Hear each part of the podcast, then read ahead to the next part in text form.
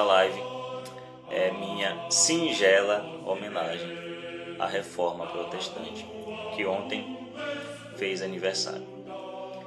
Bom, hoje, dia de Todos os Santos, véspera de finados. Então eu queria começar rezando pelas santas almas do purgatório, por todos aqueles que aguardam pacientemente a hora de entrar no reino celeste. Dá-lhe, Senhor, o descanso eterno e a luz perpétua as ilumine. Descansem em paz. Amém. Em nome do Pai, do Filho e do Espírito Santo. Amém. Salve, salve, Roma, eterna tua história. Sejam muito bem-vindos e vamos começar, né, sem mais delongas. Já tá, estamos atrasados, né, um dia de atraso. Concedei-me que vos louve, Virgem Sagrada, dai-me valor contra os vossos inimigos. Em nome do Pai, do Filho e do Espírito Santo. Amém. Muito bem, é, a ideia é, com esta live, pessoal, inclusive, eu conto com o apoio de vocês para divulgar para seus amigos, né? É, copiem o link aqui deste perfil, manda aí nos seus grupos, cara, manda no Facebook, chama o pessoal para cá. Eu agradeço enormemente né, se vocês fizerem isso.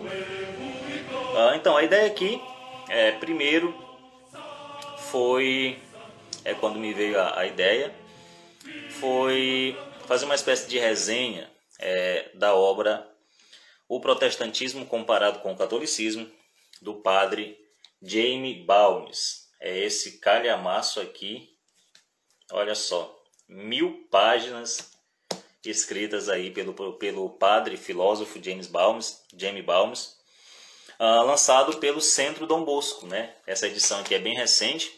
Se eu não estou enganado, não havia edição em português, né? havia apenas em espanhol, e o Centro Dom Bosco nos presenteou com esta magnífica obra em capa dura uh, do filósofo é, e padre Jamie Balmes. Essa capa aqui tem uma capa por cima, deixa eu mostrar para vocês. É, alguns livros né, vêm vem dessa forma, que é uma capa de papel. E esta é a capa propriamente dita da obra. Ó, ele é desta cor aqui. Ó. Certo? Aqui o símbolo do Centro Dom Bosco. É uma edição bem bonita, eu gostei bastante.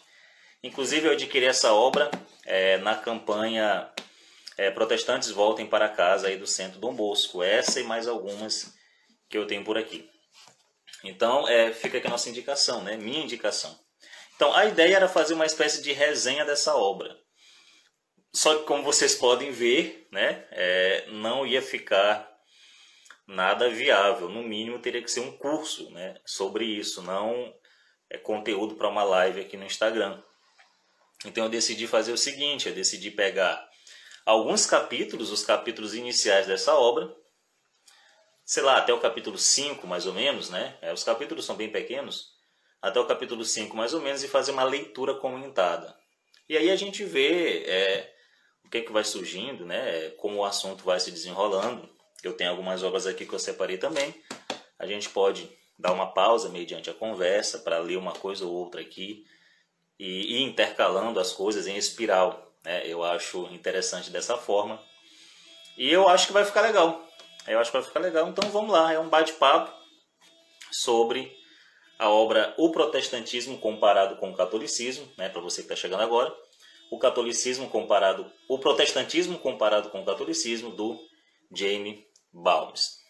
Então tá, é uma obra sensacional. Né? Eu já li muita coisa sobre a reforma protestante, sobre o próprio protestantismo e também sobre o catolicismo, mas eu acredito que esta obra ocupa não o primeiro lugar, porque o primeiro lugar ainda é da obra do padre Leonel Franca, a Igreja, a Reforma e a Civilização, está por aqui também separado. Mas ocupa o segundo lugar, foi a segunda melhor obra que eu já li sobre o assunto. É, se bem que as propostas são bem diferentes, né? a obra do padre Leonel Franco é uma obra muito mais apologética, é uma obra de disputa é, com, com os protestantes, reafirmando a, a fé católica e refutando a, os ataques protestantes.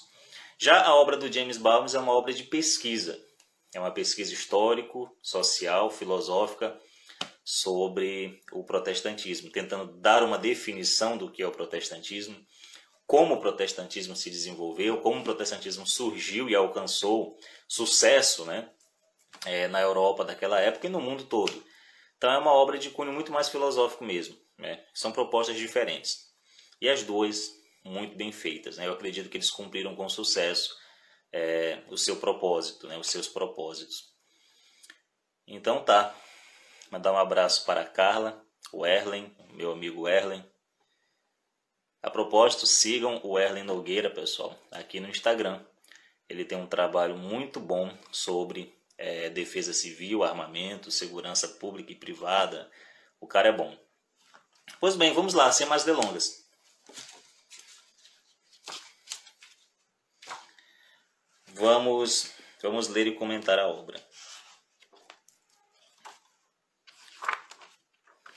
Tá. É...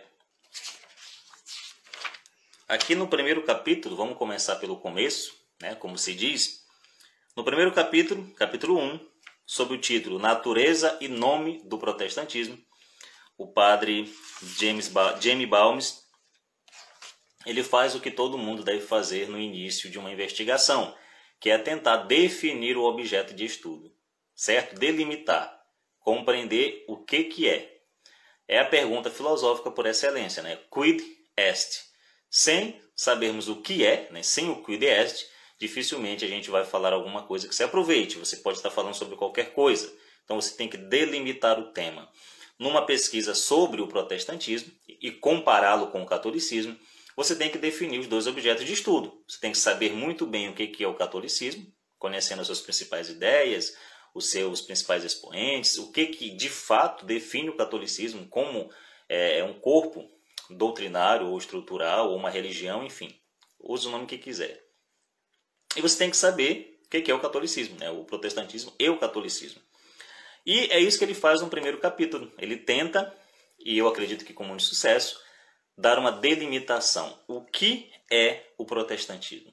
O que de fato é o protestantismo? Quid est? É, é uma coisa muito importante e um pouco difícil de ser feita. Porque, como todos sabem, é, não há o protestantismo, certo? Há protestantismos. É muito difícil delimitar o que acredita, o que, que pensa é o protestantismo, o que, que ele ensina, uma vez que não há é, é, uma unidade é, dentro das vertentes protestantes. Né? Elas concordam com uma coisa, com outra, mas existe uma confusão monstruosa dentro do próprio corpo doutrinário daquilo que seria a fé protestante. Né? Você vê igrejas protestantes é, atacando umas às outras o tempo inteiro em questões diversas, né? em questões cruciais, inclusive, para, para a compreensão do que, que seria o cristianismo. Certo? É, a Igreja Batista, por exemplo, ah, ela dá muito, muita ênfase no batismo de adultos. Ela diz, ela recusa o batismo de crianças. Já outras vertentes do protestantismo vão dizer que não, está tudo bem batizar criança, não tem problema. Então, é só um dos bilhões de exemplos né, de divisões, de discordâncias aí no meio do protestantismo no meio das religiões chamadas de protestantes.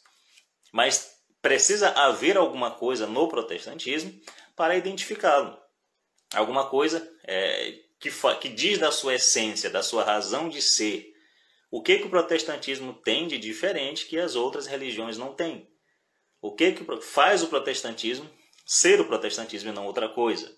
É isso que nós vamos tentar compreender aqui com a obra do Jamie Balmes. Uh, ele diz o seguinte: como é uma leitura comentada, eu vou ler, vocês avisam aí se a leitura tá boa, se dá para ouvir bem e a gente comenta. Ele diz o seguinte: Em meio às nações civilizadas, existe um fato muito grave devido à natureza das matérias sobre as quais ele versa. Muito transcendental pela quantidade, variedade e importância das relações que abarca, interessante em extremo por estar envolvido com, as, com os principais acontecimentos da história moderna. Este fato é o protestantismo.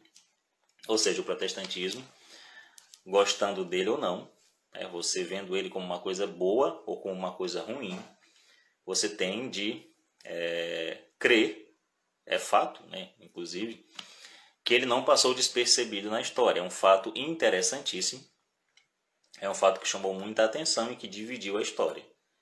Certo? É um fato de suma importância. Qualquer um, é religioso ou não, que se interesse por questões religiosas ou não, mas que busque fazer um estudo histórico da nossa própria civilização, é, está obrigado a estudar a reforma, certo? As suas consequências, os seus desdobramentos é, para a sociedade, certo? Ruidoso em sua origem, ele continua, ruidoso em sua origem, logo chamou a atenção da Europa inteira, semeando o alarma em algumas regiões e excitando em outras as mais vivas simpatias.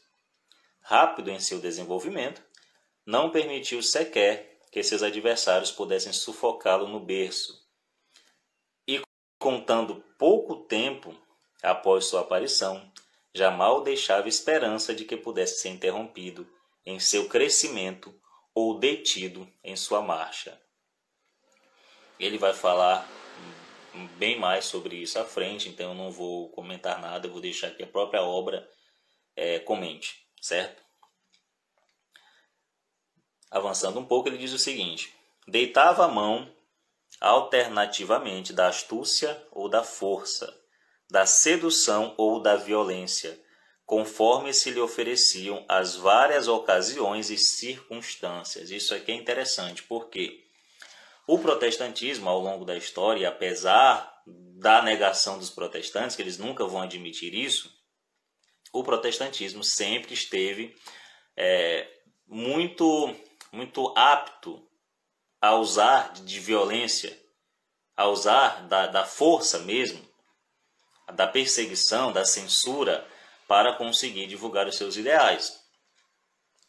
Por quê? Bom, primeiro, há um fator político, né, de interesses políticos. O protestantismo, na sua origem, ele apoiou-se né, na, na rebelião dos príncipes. Os príncipes ali, é, da época do, de Lutero, na época dos reformadores, eles estavam é, em, em guerra política contra Roma certo? Nós temos de lembrar que a aparição do protestantismo coincidiu com a criação dos estados nacionais, certo? É, nós tínhamos uma é, unificação política, é, inclusive econômica, de todos os reinos com Roma, que era o reino é, maior, certo? O Papa era o cabeça de Roma, ainda é até hoje, mas o Papa, como cabeça de Roma, ele tinha poder político sobre todos os reinados. Inclusive os bispos que é, faziam é, a coroação dos reis e assim é, mostrava, os reis mostravam a sua a sua sujeição à autoridade de Roma, à autoridade eclesiástica.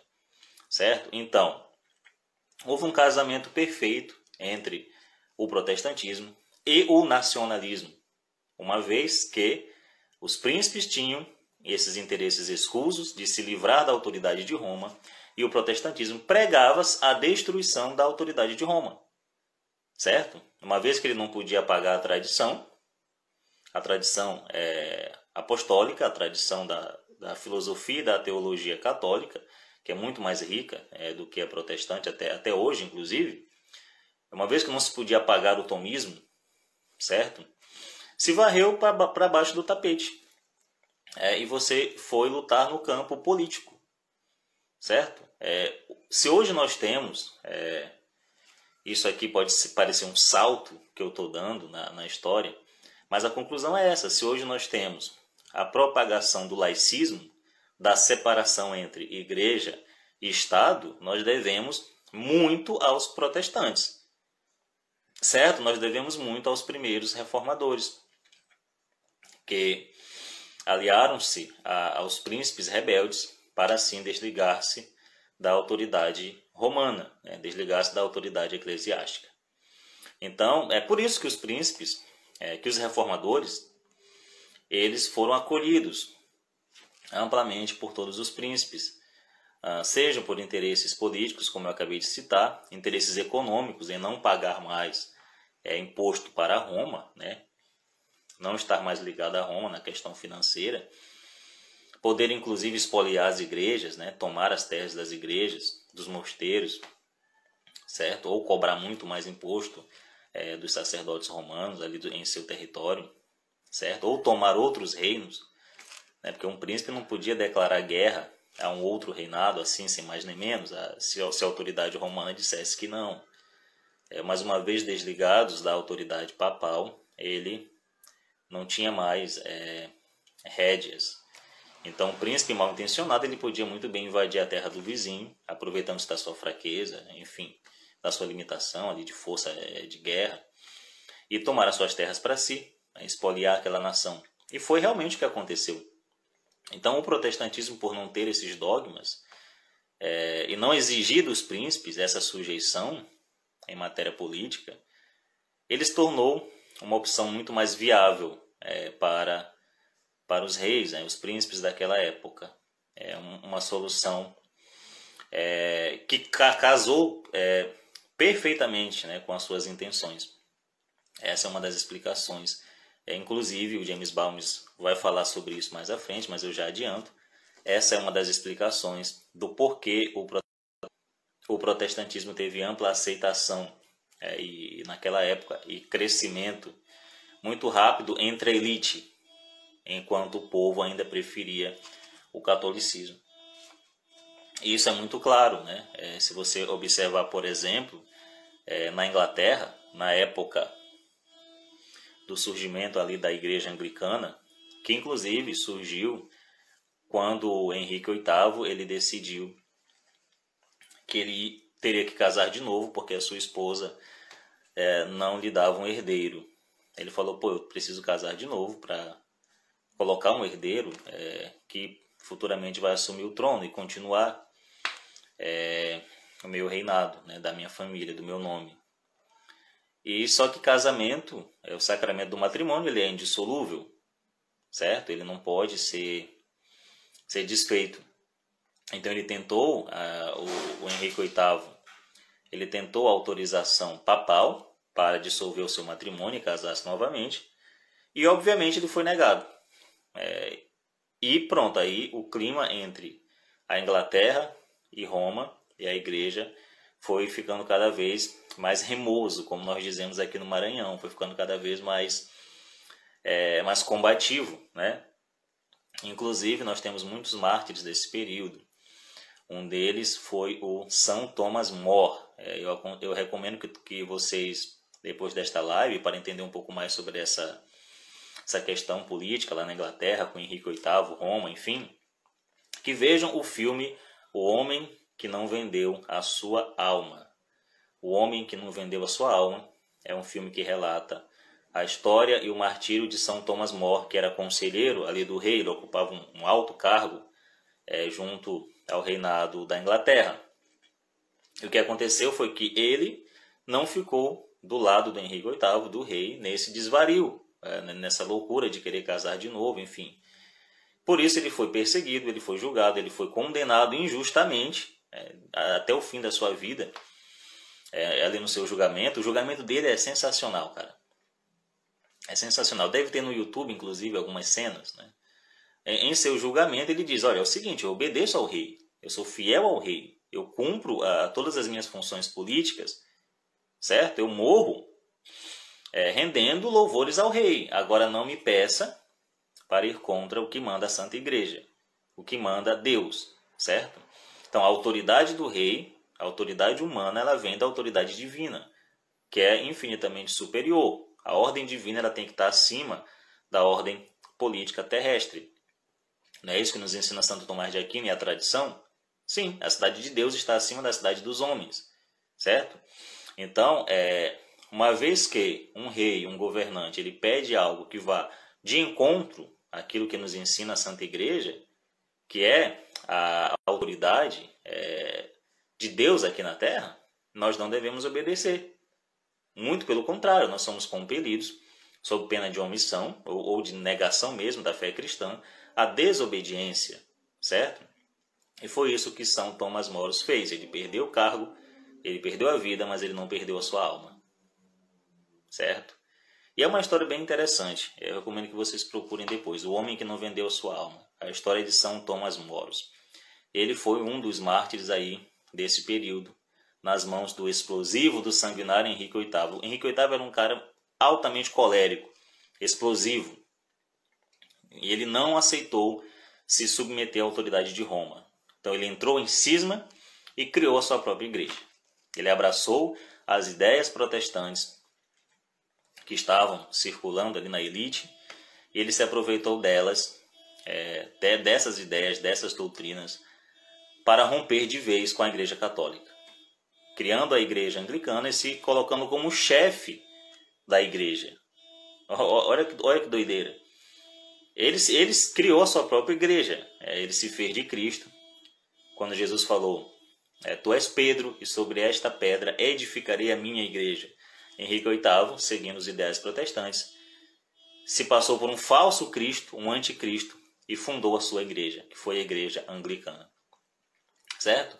E é bem interessante que nos primeiros, nos primeiros é, anos ali do, do, do, da heresia anglicana, lá na Inglaterra, é, não se alterou quase nada em questão de liturgia.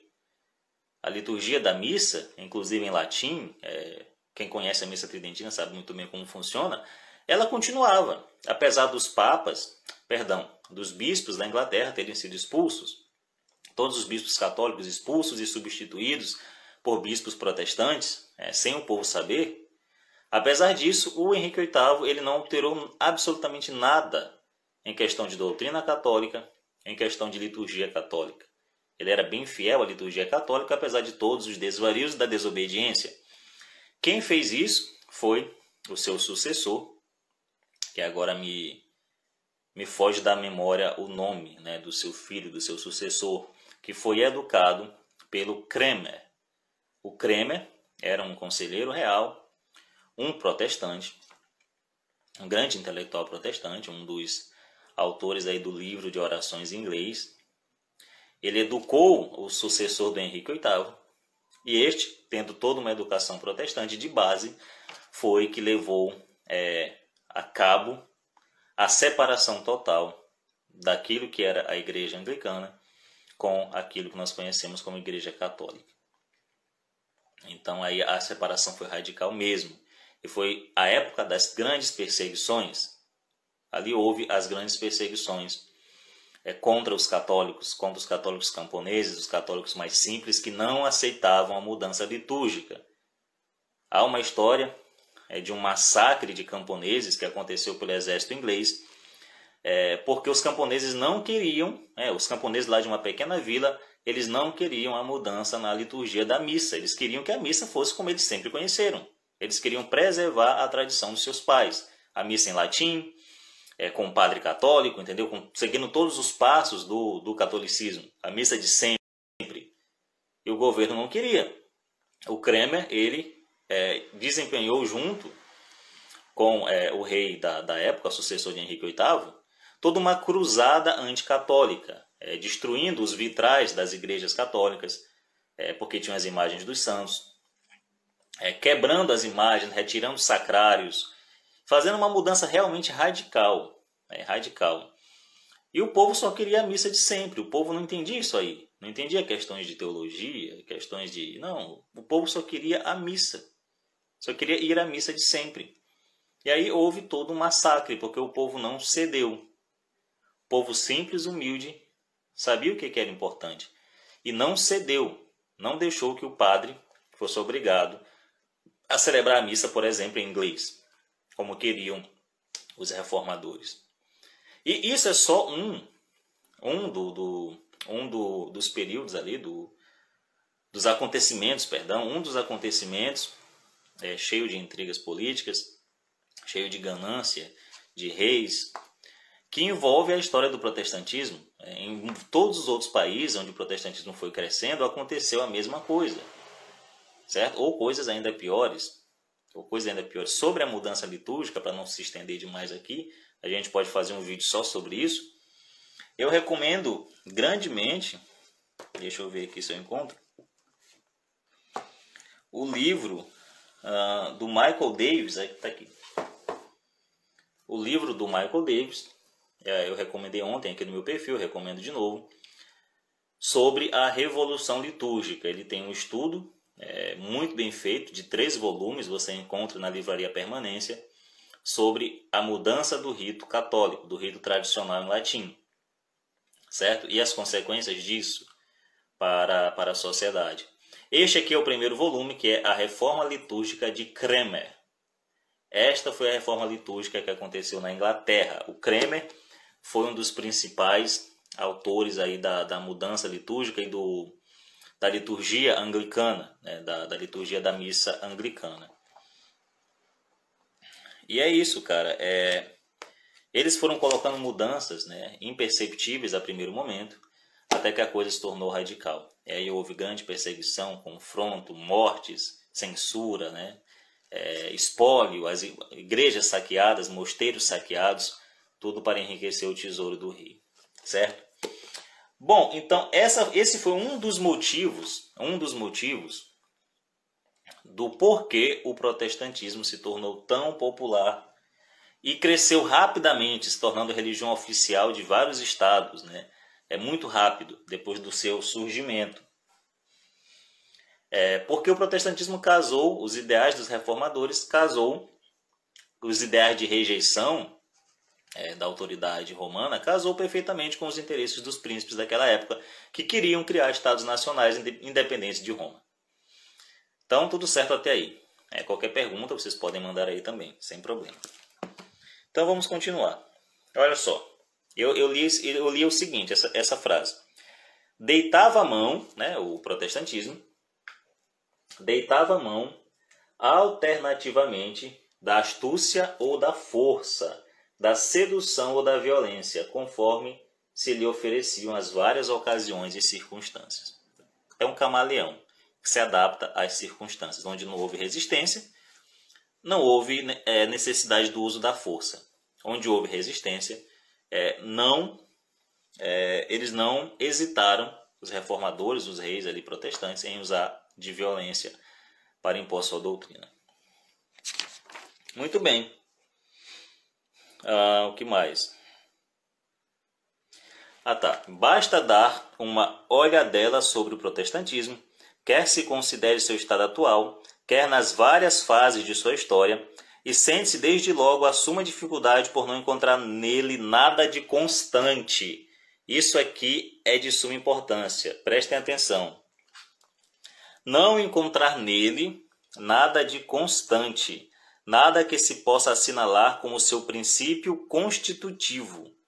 Sendo incerto em suas crenças, modifica-as continuamente e as varia de mil maneiras vago em seus olhares e flutuante em seus desejos, ensaia todas as formas, sonda todos os caminhos, e sem alcançar jamais uma existência bem determinada, segue sempre novos rumos com um passo inseguro, não logrando outro resultado a não ser enredar-se nos mais intricados labirintos. É exatamente isso. O que, é que ele está dizendo aqui, o, o padre Jamie Balmes. É muito difícil definir o protestantismo justamente por isso. Porque ele está o tempo todo mudando. Né? O, o, protestantismo, o protestantismo, como um bom adepto do movimento revolucionário, ele está o tempo todo adaptando-se às circunstâncias do momento. Certo? É, é dançando conforme a música por assim dizer. Então, neste primeiro momento, onde o padre Jamie Balmes tenta dar uma definição, uma delimitação do tema, ele encontrou essa dificuldade. É muito difícil fazer uma análise histórica e tentar entender o que é o protestantismo para poder falar sobre ele, uma vez que ele muda o tempo inteiro. Muda o tempo inteiro. O próprio Lutero, o próprio Lutero, se você for pesquisar, é estudar a sua vida, ele mudou de posição sobre os mesmos assuntos, né, sobre assuntos cruciais do seu pensamento diversas vezes, até o final da sua vida. Diversas vezes. Primeiro ele pensava isso, depois pensava isso, depois pensava isso, era sempre mudando de pensamento. Certo? Então, é, o, que, o que já nos apresenta a primeira dificuldade do protestantismo, que é apresentar a sua essência, apresentar aquilo que ele é. O que, que é o protestantismo? O que, que eu, como protestante, preciso, exemplo, né? O que, que eu, como protestante, preciso aprender, preciso repetir, preciso crer para ser protestante? Isso muda muito, muda muito de localidade para localidade, muda muito de vertente protestante para vertente protestante. Os próprios reformadores da época eles discordavam entre si, certo? Porque uma vez, uma vez dado o livre exame, né, tomado o livre exame como pressuposto, é, vai haver esses conflitos de interesses, esses conflitos filosóficos. E o Jamie Balmes ele vai falar um pouco melhor sobre isso, a gente vai ler aqui que o que os reformadores fizeram foi transformar o cristianismo em escolas filosóficas. As escolas filosóficas, sim, entram em debates, muitas das vezes debates intermináveis sobre as coisas. Isso é típico da filosofia, essas confusões, esses conflitos. É um tiroteio e você já entra ali no meio quando você vai estudar filosofia, certo? É, então, isso é, é, um, é um, um modus operandi é, típico de escolas filosóficas, não de, de, da religião. Que a religião precisa ser firme, ela precisa dizer sim, sim e não, não. Ela precisa dizer isto ou aquilo, ela precisa condenar o erro, que vai ser sempre erro, e apontar o caminho da verdade, que vai ser sempre o mesmo. Deus não muda, não é isso? Deus é eterno, ele é o ser, onde não há mudança nem sombra de variação. Não é isso que nos dizem as Escrituras? Então a sua doutrina, consequentemente, ela precisa ser imutável. Ela não pode ser volátil. Claro, ela deve adaptar sim algumas coisas, é, sobretudo de cunho pastoral, aos tempos. Isso aí acontece. Ela, ela pode atualizar-se. O que ela não pode fazer é se transformar em seu contrário. E isso nunca aconteceu na história da Igreja Católica. Um dogma nunca transformou-se no seu contrário. Isso é heresia, isso é desvio da fé cristã. Mas não é isso que acontece na, nas, nas vertentes do protestantismo. Desde o seu início, o protestantismo ele apresentou como característica essa, é, essa, essa variação constante na, naquilo que seriam os seus ensinamentos basilares. Então, aí, eis aí a primeira dificuldade do protestantismo e a primeira dificuldade que um estudioso da coisa é, se depara, como se deparou aqui o padre Jaime Balmes, certo? Existem, em estimativa, pelo menos 33 mil é, vertentes protestantes, seitas protestantes. É, alguns protestantes vão dizer, vão lapidar isso aí e dizer que existem 9 mil seitas protestantes discordantes entre si. 9 mil. Bom, não existem nove mil, mil verdades, existe uma só verdade. Existe uma só igreja, uma só fé e um só batismo. Não é isso que nos diz as Escrituras? Então, não poderiam haver nem duas igrejas verdadeiras. Se houvessem duas igrejas, uma delas seria falsa e a outra verdadeira. É isso? É o princípio da identidade. É, quem estudou o mínimo de lógica clássica entende que uma coisa ela é igual a ela mesma e diferente das demais, não é isso? Nós temos o segundo princípio da não contradição. Algo não pode ser verdadeiro e falso ao mesmo tempo. E o, o princípio do terceiro excluído diz que algo tem que ser verdadeiro ou falso. Não há uma terceira opção. Não é isso? Então a própria lógica nega é, a verdade protestante. Verdade com V minúsculo. Não pode haver nove mil igrejas, nove mil caminhos para o céu. Há um só caminho, Jesus Cristo homem, não é isso? É o Deus encarnado, o Deus que se fez verbo, Logos divino. É um só caminho, é uma só fé, é um só batismo e é uma só igreja. Não podem haver nem duas, quanto mais nove mil fés diferentes. Nove mil caminhos para o céu, o que, que é isso? Pois bem, continuando. Ah, Tá, esta é a razão, olha só, esta é a razão de não se ter encontrado uma arma mais adequada para combatê-lo, a não ser a empregada pelo ilustre bispo de Meô. Qual é? Tu varias, e o que varia não é verdade. Perfeitamente.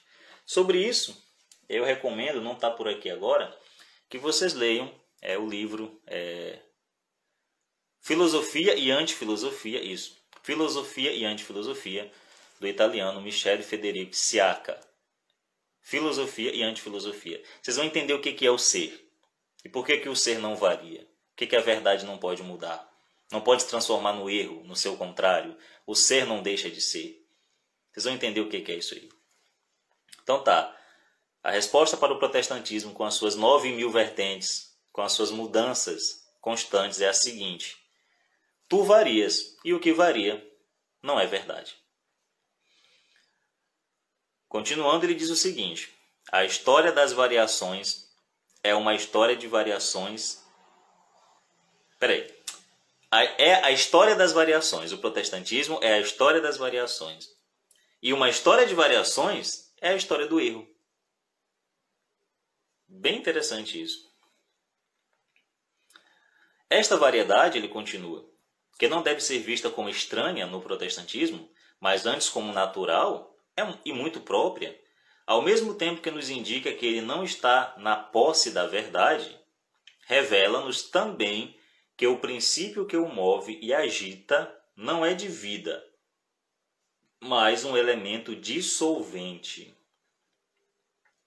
Até agora, sempre lhe foi pedido em vão que assentasse o pé em alguma parte e apresentasse um corpo uniforme e compacto e também será em vão pedir-lhe doravante, porque é inútil.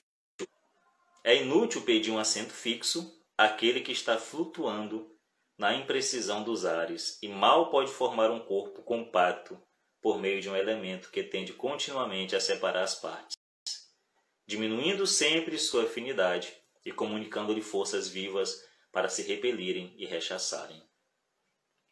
Fica claro que estou falando do livre exame em matéria de fé, por se contar para o julgamento apenas com a luz da razão ou com particulares inspirações do céu.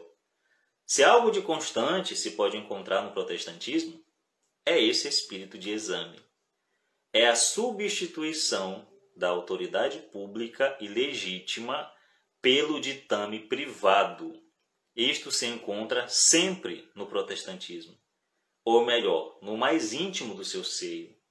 Este é o único ponto de contato de todos os protestantes, o fundamento de sua semelhança. Perfeitamente. É isso que é o protestantismo.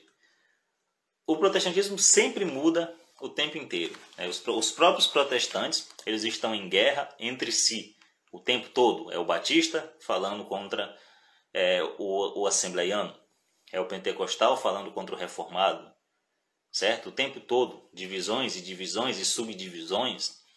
E eu só lembro do ensinamento de Jesus, que diz que um reino dividido sobre si mesmo ele não subsiste. Não é isso? Uma casa que se divide é, a si própria, ela não resiste. Ela, ela tende a desmoronar, certo? Então, o Jamie Balmes ele foi é, na mosca, entendeu? Ele foi perfeito em suas colocações quando ele diz que, apesar de todas as variações, a única coisa que nós podemos dizer, olha, isso aqui é próprio do protestantismo. Isso aqui não muda. Entre todas as vertentes protestantes, nós vamos encontrar é, isso aqui. É a própria mudança. Certo? Fruto do livre exame em matéria de fé. Certo? Olha só. Se algo de constante se pode encontrar no protestantismo, é esse espírito de exame. É a substituição da autoridade pública e legítima pelo ditame privado. E é isso que é o livre exame nas Escrituras. O livre exame substitui a autoridade mesma, legítima, instituída, autoridade pública, pela autoridade do indivíduo. Ou seja, nós temos aí uma forte tendência ao subjetivismo. aquilo que o Edmund Russell condenava como psicologismo, que está presente em grandes nomes do, do, da modernidade, como o Emmanuel Kant, por exemplo, que muito influenciou, sobretudo, o direito é, atual. É achar que a nossa mente, a nossa alma, ela ordena o mundo, ela ordena a realidade, quando não acreditar que ela cria a própria realidade, como se a sua mente, como se você fosse é, um pequeno Deus, acima da realidade, assentado acima daquilo que é verdadeiro e falso. E não é assim que acontece, nós somos criatura, não é isso?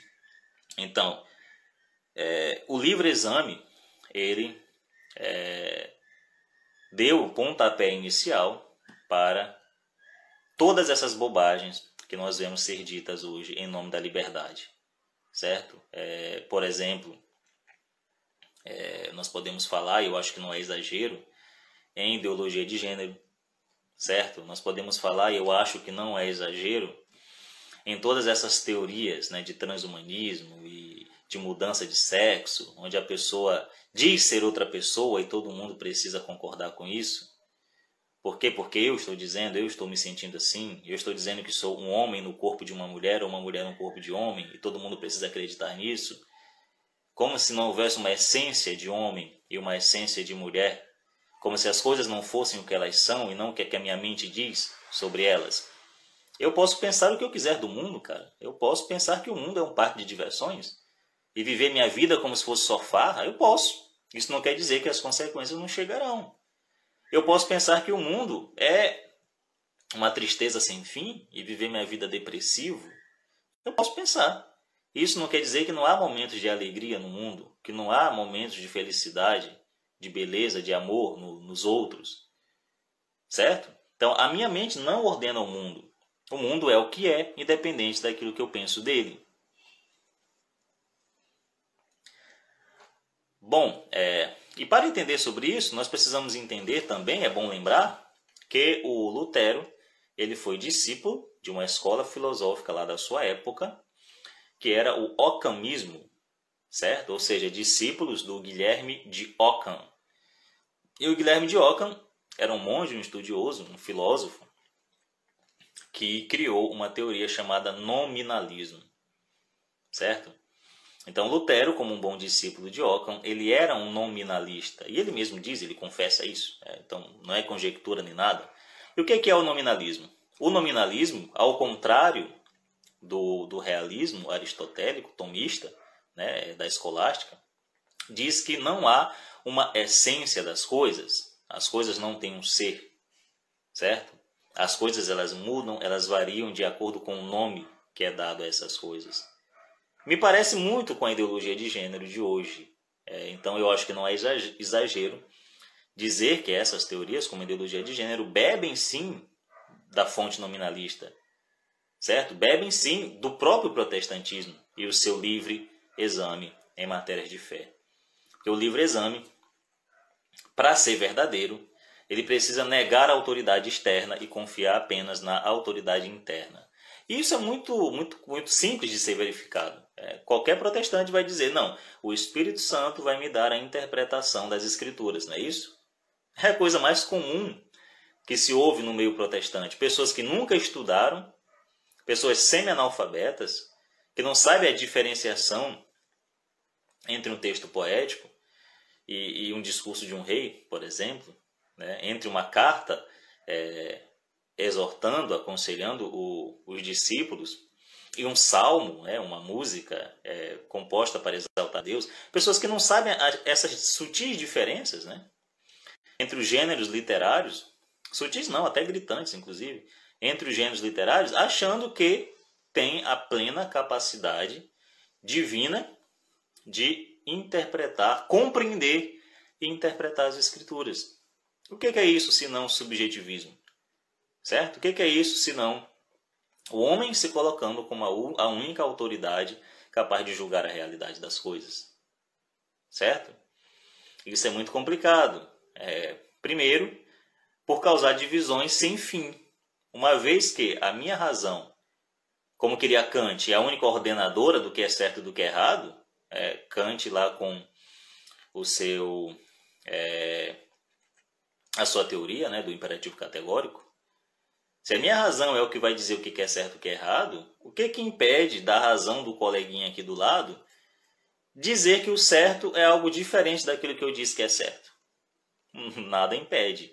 Se não há uma autoridade externa à mente dos indivíduos, né, uma autoridade legítima, estabelecida, para guiar os povos e as mentes, para dizer o que é certo e o que não é, se não há esse, essa autoridade, que inclusive é a autoridade do senso comum, né, a autoridade do senso comum, não estou nem falando da autoridade eclesiástica, certo? Nem precisei chegar lá. A própria autoridade do senso comum nega o livre exame, certo? Qualquer protestante é, por mais protestante que seja, ele se submete à autoridade dos estudiosos sobre diversas matérias o tempo inteiro. Ele vai aprender matemática, ele se submete à autoridade dos estudiosos. Se ele quiser aprender direito, ele se submete à autoridade dos professores do curso de direito, né, das pessoas que estudaram direito. Se ele vai estudar medicina, ele precisa aprender com os livros dos médicos, né, dos teóricos da medicina. Ou quando ele está doente, ele vai a um consultório acreditando e confiando na autoridade do médico. Então, o livre exame ele nega o próprio senso comunis, o senso de verdade que há na própria sociedade e que diz o que é certo e o que é errado. Ou seja, o indivíduo ele não tem essa capacidade de sozinho definir como, como é a realidade. Não pode fazer isso, porque ele está inserido na realidade como um dado dela. Ele não pode se pôr acima da realidade para julgar as coisas. Certo? Isso é um erro monstruoso que um pouco de estudo de Santo Tomás de Aquino, de Aristóteles, é, iria curar.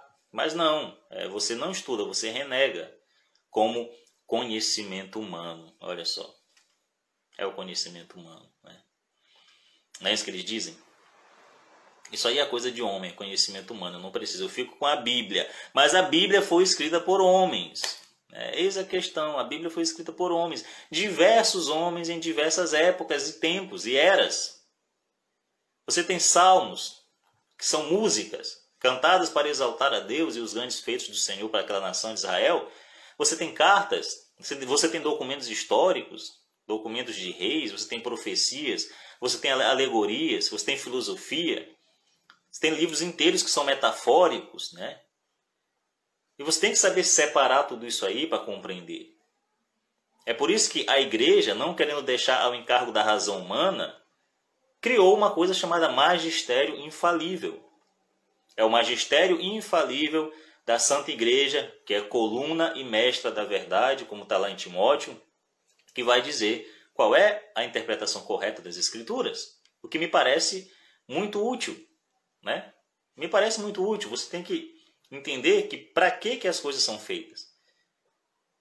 Antes de você quiser. É, tudo bem, você é protestante, tal, você quer negar isso aqui? Tudo bem, meu filho, você tem um direito. Você pode negar. Todo mundo tem o direito de estar errado. Mas primeiro você tem de entender quem criou isso aqui. Vamos pesquisar quem criou isso aqui? Tá, vamos pesquisar. Beleza. Descobrimos quem criou. Com qual finalidade foi criado isso aqui? Você sabe? Não sei. Muito bem.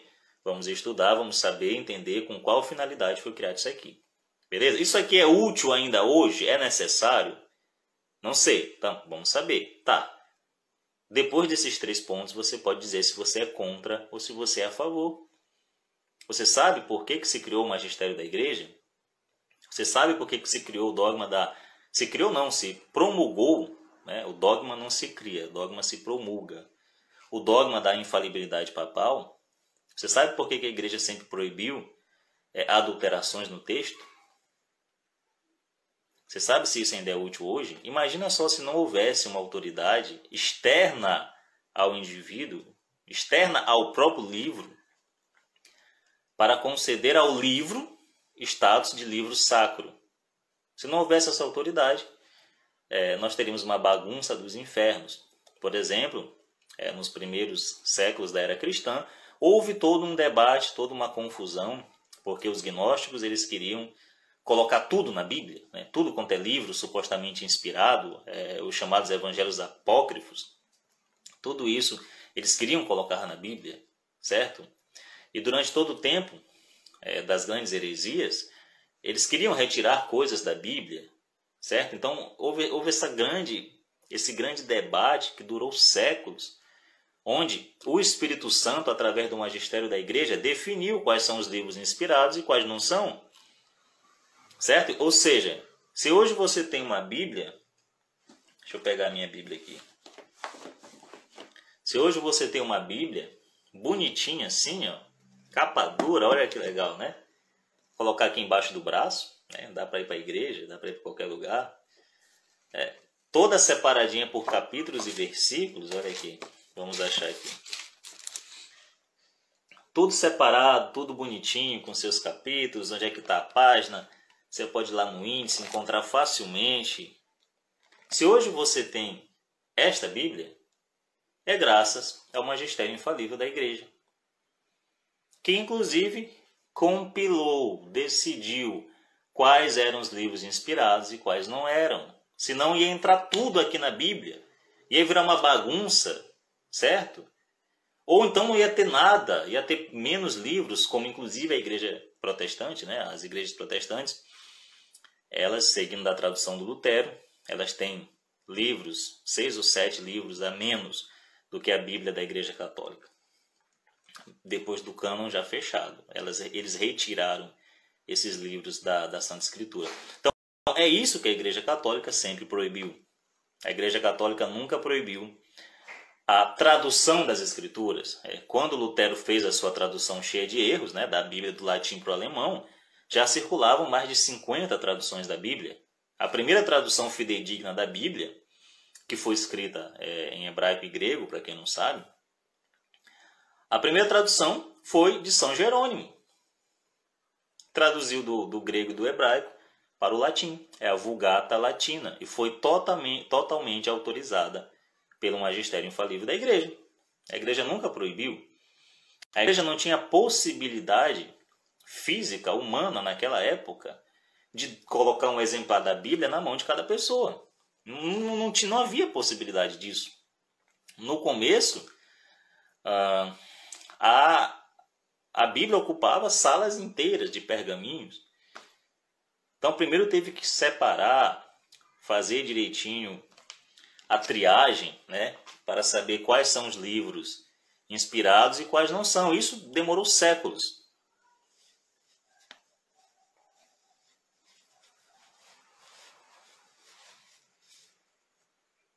Depois você tinha, depois teve-se que traduzir as escrituras de forma fidedigna, de forma que não se adulterasse o texto. Essa sempre foi a preocupação da igreja, não adulterar o texto para não ser motivo de heresia, de negação da doutrina que receberam de nosso Senhor e que eles têm que guardar intacta, certo? Então era uma coisa muito grave, era um risco muito grande permitir que qualquer pessoa sem instrução fizesse uma tradução da Bíblia. Sem falar que isso demandava é, um trabalho de uma vida inteira. Né? Não era todo dia que nascia um São Jerônimo para traduzir as Escrituras. Não era uma coisa fácil. Você acha que, você acha que existia um Google Tradutor naquela época? Pô? Não, não existia Google Tradutor, não existia. É, não existiam essas grandes editoras para sair lançando edições da Bíblia traduzida lá direto do grego, direto do hebraico. Não era todo dia que nascia um São Jerônimo. Então era uma impossibilidade humana da época colocar um livro. Não estou falando da Bíblia, estou falando de livros. Colocar um livro na mão de cada pessoa. Livros eram artigos de luxo, certo? Eram privilégios de estudiosos, né? de, de monges, de reis, né? de, de universidades, não do povo comum, pobre. Certo? pelo próprio é, tempo em que se vivia, certo? E sem falar que ainda havia a grande dificuldade do idioma. Perdão, havia a grande dificuldade do analfabetismo, certo? Você acha que todo mundo sabia ler? Não havia escolas é, em cada bairro como há hoje. Você não podia comprar um curso pela internet para aprender o alfabeto, para aprender a ler, para educar o seu filho em casa. Isso não existia, pô. Então, os próprios tempos, eles tornavam impossível colocar um exemplar das Santas Escrituras na mão de cada pessoa. certo? Então hoje a Bíblia é assim, né? Você pode comprar pela internet, certo? Tá toda compilada bonitinha, capa dura, todos os capítulos e versículos aqui anotados, mas não, nem sempre foi assim. A Bíblia não desceu do céu dessa forma, certo? Nem sempre foi assim. Então tente se entender isso antes de sair falando merda por aí. Antes de dizer que a igreja proibia que houvessem traduções da Bíblia, a igreja não queria que o povo tivesse acesso à escritura, bobagem. Bobagem, coisa de gente que não conhece a história, certo? Bom, na época de Lutero, e esse, é, o James Bowles vai até falar sobre isso, é um outro, um outro fator que tornou o protestantismo rapidamente conhecido, rapidamente difundido e muito popular, foi a invenção da imprensa. É, o protestantismo, o seu surgimento, é, casou-se ali, é, calhou-se, né, de acontecer justamente na época da criação, da invenção da imprensa, a imprensa de Gutenberg, onde livros puderam ser impressos em série, muito mais rápido. O trabalho que dava para você escrever um livro à mão, usando estilete ali, entendeu? Cópia página por página, frase por frase, letra por letra, isso aí acabou. Você podia imprimir cópias muito mais rápido, de forma muito mais rápida, certo? É por isso que os livros protestantes e a própria Bíblia de Lutero é, se espalhou de forma muito rápida pelo próprio andar da carruagem do tempo, da história daquele período, certo? Não é porque ah, foi uma providência divina, nossa, como era uma mensagem de Deus, Deus fez com que se espalhasse. Não, coisas do tempo. Algo que tem que ficar muito claro é o seguinte: o protestantismo ele é filho do seu tempo, certo? Mas vamos com calma. O Jamie, ba Jamie Baum está dizendo o seguinte: uh, para quem chegou agora, eu estou fazendo uma leitura comentada do livro O Protestantismo Comparado com o Catolicismo. Você deve estar lendo ao contrário aí, pelo efeito espelho mas é o protestantismo comparado com o catolicismo do padre James Balmes, né? padre e filósofo James Balmes. É um estudo interessantíssimo. Obviamente a gente não vai comentar o livro inteiro, né? mas eu estou lendo aqui uh, alguns capítulos.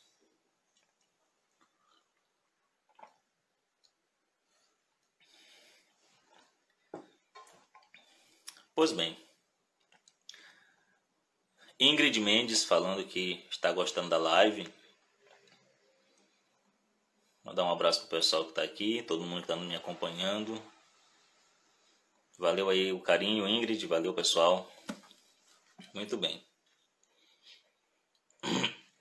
Tá. A única coisa que não muda no protestantismo.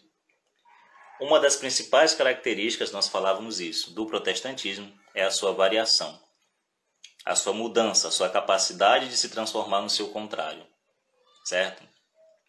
E o efeito camaleão, né? se adaptar sempre às circunstâncias. Isso se dá, isso se dá pelo princípio do livre exame de fé, aonde o próprio indivíduo, em contato com os textos sacros, deduz a sua conclusão, deduz o que, que o texto está dizendo ou não, certo? As verdades de fé são deduzidas pela razão em contato com os livros sacros, né? Supostamente o Espírito Santo diria para essa pessoa. Isso cria vários problemas. É, eu já falei sobre isso, não vou me repetir, mas eu acabo de lembrar de mais um. É, existem, segundo números que eles dizem oficiais, 9 mil seitas protestantes discordando entre si. Tá. O Espírito Santo revelaria nove verdades diferentes sobre os mesmos textos 9 mil verdades diferentes né, sobre os mesmos textos? Bom, me parece que não. Né? Se você está achando que o Espírito Santo está meio gaga, aí é problema seu. Né? Eu estou fora dessa. Bom, muito bem. Vamos avançar. Tá, é, o Jamie Balmes ele vai colocar, é, ele vai tentar fazer um rastreio de quando foi que o protestantismo escolher um nome. Né? E ele fala que alguns concílios, algumas reuniões, elas foram criadas é, pelos reformadores para tentar escolher um nome, né? um nome para a sua doutrina nova. Só que eles não estavam de acordo, certo? Tá, eles não estavam de acordo. Então, então o que, que, que aconteceu? Acabou que pegou um único nome, né, que foi o protestantismo. Por quê? Porque eles não estavam de acordo em várias coisas, mas em uma coisa eles concordavam mutuamente. Era o seu protesto contra a autoridade de Roma. O seu protesto contra a autoridade papal, a autoridade da igreja. Então, isso é que é um protestante. O protestante é aquele que protesta. Ele protesta contra quem? Contra a igreja católica. É isso. Certo? Aí esse nome acabou pegando. Ele diz o seguinte, ó. Um nome escolhido ao acaso na dieta de Spira, um que em si mesmo carrega sua condenação, porque repugna a origem, ao espírito, as máximas, a história toda da religião cristã. Um nome que nada expressa de unidade nem de união, isto é, nada daquilo que é inseparável do nome cristão. Um nome que não envolve nenhuma ideia positiva, que nada explica, nada determina. Ao ser ensaiado esse nome, ele se afastou perfeitamente. E todo mundo referendou por unanimidade, por aclamação. Isto porque ele era o seu protestantismo. Então é isso. Uh, uma vez que. Tá, eu vou continuar. No vago espaço, olha só, no vago espaço assinalado por este nome, acomodam-se todas as seitas. Todos os erros têm cabimento. Negai com os luteranos o livre-arbítrio. Renovai com os arminianos os erros de Pelágio. Admiti a presença real com alguns, abandonai-a em seguida com os zwinglianos e calvinistas. Se quiserdes, negai com os socianos, socinianos a divindade de Jesus Cristo. Aderi aos episcopais ou aos puritanos, se vos der vontade. Entregai-vos às extravagâncias dos quakers, tudo isso não importa. Nem por isso deixais de ser protestantes, porque ainda protestais contra a autoridade da Igreja Católica. Sensacional. Perfeito. Você pode negar o que você quiser, meu amigo. Desde que você não negue a autoridade. Perdão, desde que você continue negando a autoridade da Igreja Católica. É isso é que une os protestantes e é isso que os define. Vamos continuar.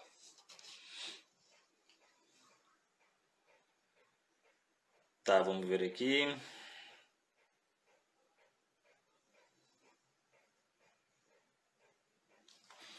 Tá. Capítulo 2 ele diz o seguinte: É um erro supor que de causas muito pequenas pudessem resultar efeitos muito grandes.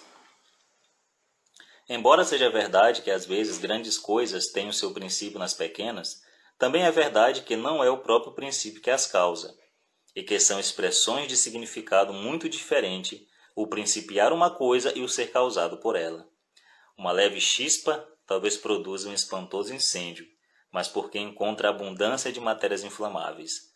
Aquilo que é geral há de ter causas gerais. O que é muito duradouro e arraigado terá causas muito duradouras e profundas. Ou seja, é necessário tomar cuidado para não tomar os efeitos do protestantismo por sua causa. Certo? Ele dá um exemplo de uma grande labareda que pode começar por uma pequena fagulha de, de fogo ali, uma pequena chama, mas ela não foi a causa do incêndio. A chama não é a causa do incêndio, e sim a matéria-prima inflamável que estava naquele local. Isso por quê? Porque o protestantismo ele encontrou no período em que surgiu uma grande quantidade de matéria-prima inflamável. E eu já comentei aqui algumas, como interesses, os interesses políticos dos reis, né? por exemplo, que queriam desligar-se de Roma e deram amplo apoio à fé protestante, certo? Insistindo nos princípios que acabo de assentar, não posso inclinar-me a dar muita importância nem à rivalidade citada pela pregação das indulgências, nem aos excessos que alguns subalternos puderam cometer nessa matéria. Embora seja talvez mais plausível, não é mais razoável buscar as causas do nascimento e da extensão do protestantismo no caráter e nas circunstâncias dos primeiros inovadores. Parece-me, porém, que eu muito insisti sobre as qualidades pessoais e atribuí-lhes a principal influência no desenvolvimento do mal é não o conhecer em toda a sua extensão, é não avaliar toda a sua gravidade e, além disso, esquecer aquilo que nos ensinou a história dos tempos.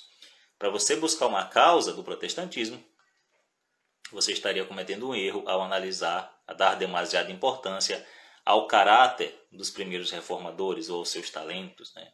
Pouco interessa se eles eram talentosos ou se eram é, se viviam dessa ou daquela forma, certo? Você tem que buscar uma causa em outro local. Quando se quis buscar por outras causas, que por sua extensão e importância estiveram em mais proporção com o protestantismo, apontaram-se comumente duas delas. Pois bem, temos duas causas principais da reforma protestante. Quais são?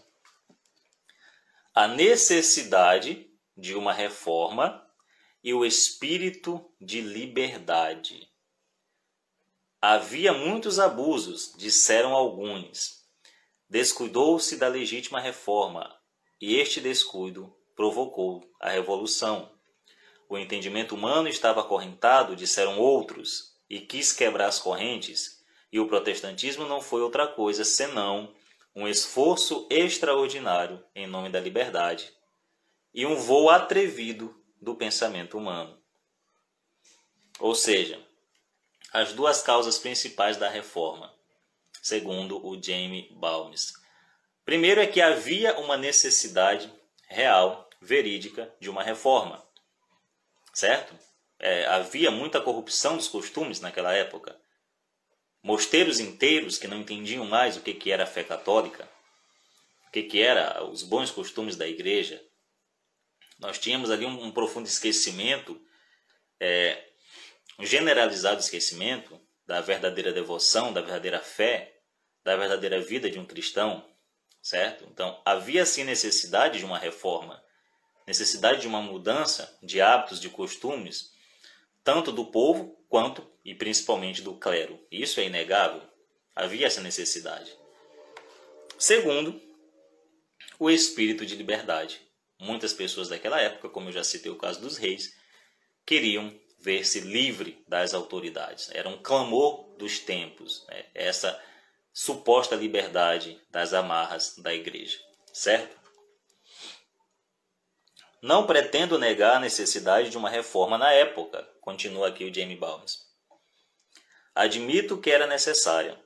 Basta-me para isso dar uma olhadela na história, escutar os sentidos, lamentos de grandes homens, vistos pela Igreja como filhos prediletos. E, sobretudo, basta ler no primeiro decreto do Concílio de Trento que um dos objetivos do concílio era a reforma do clero e do povo cristão. Isso é coisa que a Igreja nunca negou, a necessidade de uma reforma. O primeiro decreto no concílio, no concílio de Trento deixa isso muito claro. Tem de haver uma reforma no povo de Deus, certo? Ah, o, próprio Papa Pio IV ele diz o seguinte, que um dos objetivos para o qual tinha sido celebrado o concílio era a correção dos costumes e o restabelecimento da disciplina, certo? Tanto se divagou na definição do protestantismo e na indicação de suas causas, por não terem percebido que ele não passa de um fato comum a todos os séculos da história da igreja. Depois dele apontar essas duas causas do protestantismo, ele vai entrar num assunto bem interessante, que eu nunca tinha lido, né? pelo menos não com, com essas palavras e com essa exatidão. Ele vai dizer o seguinte, que o protestantismo não é diferente das heresias do passado. É isso. O protestantismo não é diferente de todas as heresias que sempre inundaram a história da igreja. Nós devemos lembrar que a história da igreja é a história das heresias. Sempre houve hereges que, por tentar criar algo novo né, é, esse clamor pela novidade, que vai de encontro a tudo aquilo que os apóstolos ensinavam, que os apóstolos ensinavam é, a se manter as tradições, não a ensinar novidades, né? Mas sempre houve na história da igreja pessoas que queriam é, ensinar novidades e acabavam se distanciando da verdade cristã, do depósito de fé. Isso aconteceu em várias épocas, isso aconteceu em vários períodos, inclusive heresias que se tornaram muito populares entre o clero, entre os príncipes, como a heresia do arianismo, que foi muito combatida. O Santo Atanásio, é, por exemplo. Todas essas heresias, elas surgiram no seio da igreja. Muitas delas, como o próprio arianismo, é, quase sufocaram todo o globo, todo o orbe, certo? Mas qual é a diferença então? É, e elas todas foram sufocadas, né? Elas todas tiveram é, tiveram o seu fim, né? tiveram o seu nascimento, a sua ascensão, popularização e o seu declínio. Isso é uma constante nas histórias das heresias, certo? Todas elas declinaram e deixaram de existir. Então, por que, que o protestantismo se manteve? Qual é a diferença? O que, que tem de especial, de novo, no protestantismo? Opa! Praga de protestante. Brincadeira, pessoal. Não me odeiem. Uh, inclusive, se algum, algum protestante vendo esta live, é, seja muito bem-vindo. Fique à vontade. Uh, qualquer dúvida você pode comentar aqui. Né? Ficamos muito felizes com a, com a, com a sua presença. Uh, pois bem, é o que há de novo no protestantismo.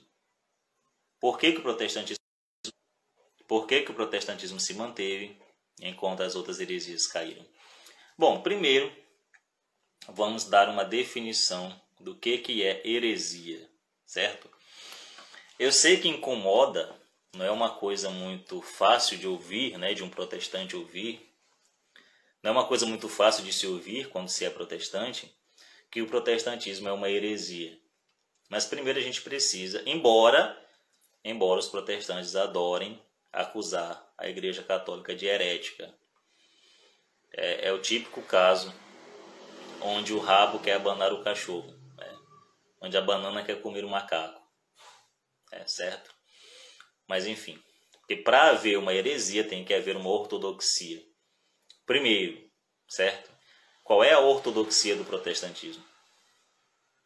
Não há. Há uma ortodoxia na Igreja Católica, certo? Mas primeiro vamos tentar dar uma definição do que, que é heresia.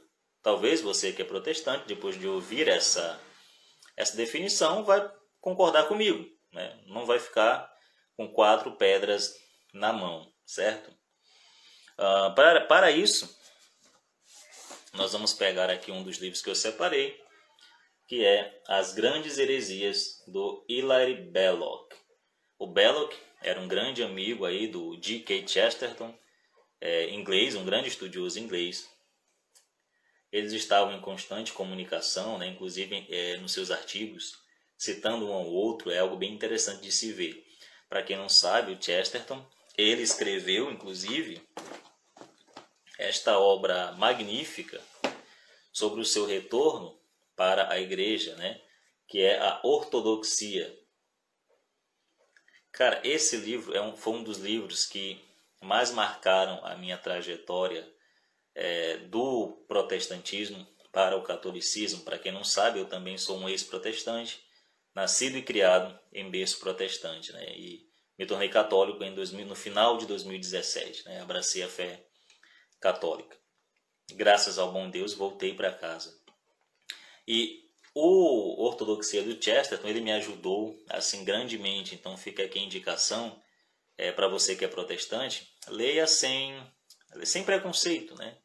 Tente raciocinar, é, tente abraçar o raciocínio do Chesterton, deixe ele te guiar, né? É, é uma coisa muito prazerosa, isso eu garanto, por mais que você depois discorde, queira seguir caminhos diferentes, mas é muito bom para a tua inteligência, para a tua, para tua imaginação, para a tua personalidade, é muito bom raciocinar com o Chesterton, que além de tudo, de, além de um grande erudito, é um cara divertidíssimo, né? Divertidíssimo. O cara sabia fazer humor, escrever com um humor sutil, uma polêmica é, é, sutil e, e bem irônica. É um livro divertidíssimo. Todas as obras dele são divertidíssimas. Bom, e aqui nesse livro há uma história que ele conta bem interessante, de que ele ouviu quando criança, a história de um aventureiro que decide sair e descobrir um novo continente, certo? Uma nova cidade, um, uma nova terra.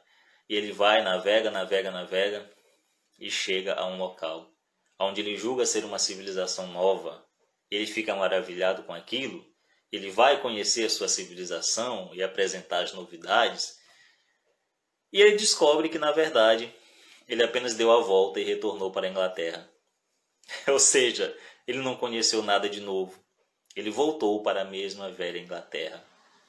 E é uma analogia do, do percurso que o Chesterton fez. Por isso que é voltar para casa. Né? A campanha é para que os protestantes voltem para casa porque eles saíram de lá. Certo? Então eles defendem ideias como a supremacia de nosso Senhor Jesus Cristo, certo? Como único intermediador entre Deus e os homens. Muitos protestantes bons de boa vontade é, é, defendem as Santas Escrituras como autoridade deixada por Cristo, deixada por nosso Senhor Jesus Cristo, pelos apóstolos, para ajudar a guiar o seu povo. Né? Muitos querem viver a fé cristã, genuína, verdadeira, certo? sem as aparências, sem a hipocrisia, que muitas das vezes os gestos externos podem acabar. É, as pessoas que dão muita ênfase aos gestos externos podem acabar caindo né, na hipocrisia, sem mudar o coração, certo? Muitos protestantes defendem essas coisas que são genuinamente católicas. São coisas que a igreja nunca deixou de ensinar. Mesmo em tempos de grande corrupção, como a época de Lutero, corrupção do clero, corrupção da moral, dos costumes do povo, a igreja nunca deixou de ensinar a imitação de Cristo.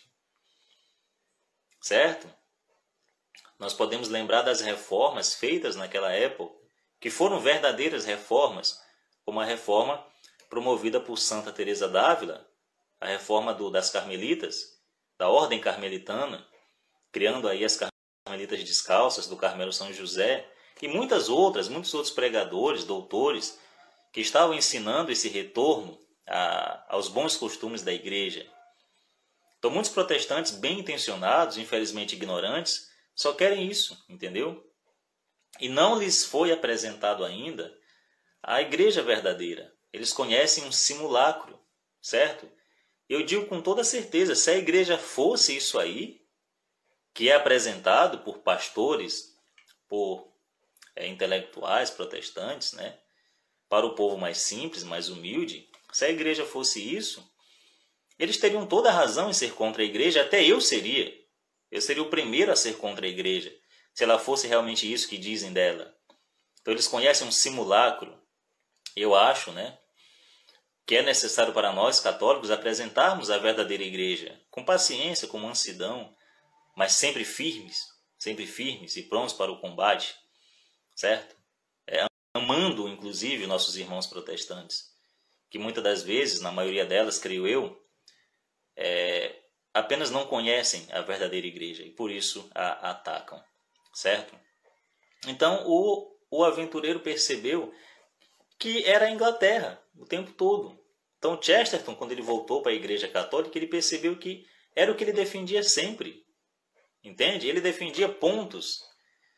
Mas quando ele voltou para a Igreja Católica, ele tem a imagem completa, o corpo doutrinal completo, a ortodoxia.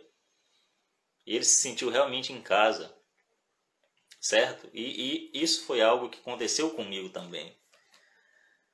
Bom, para dar uma definição de heresia, vamos ver o que o Belo tem a dizer sobre o assunto.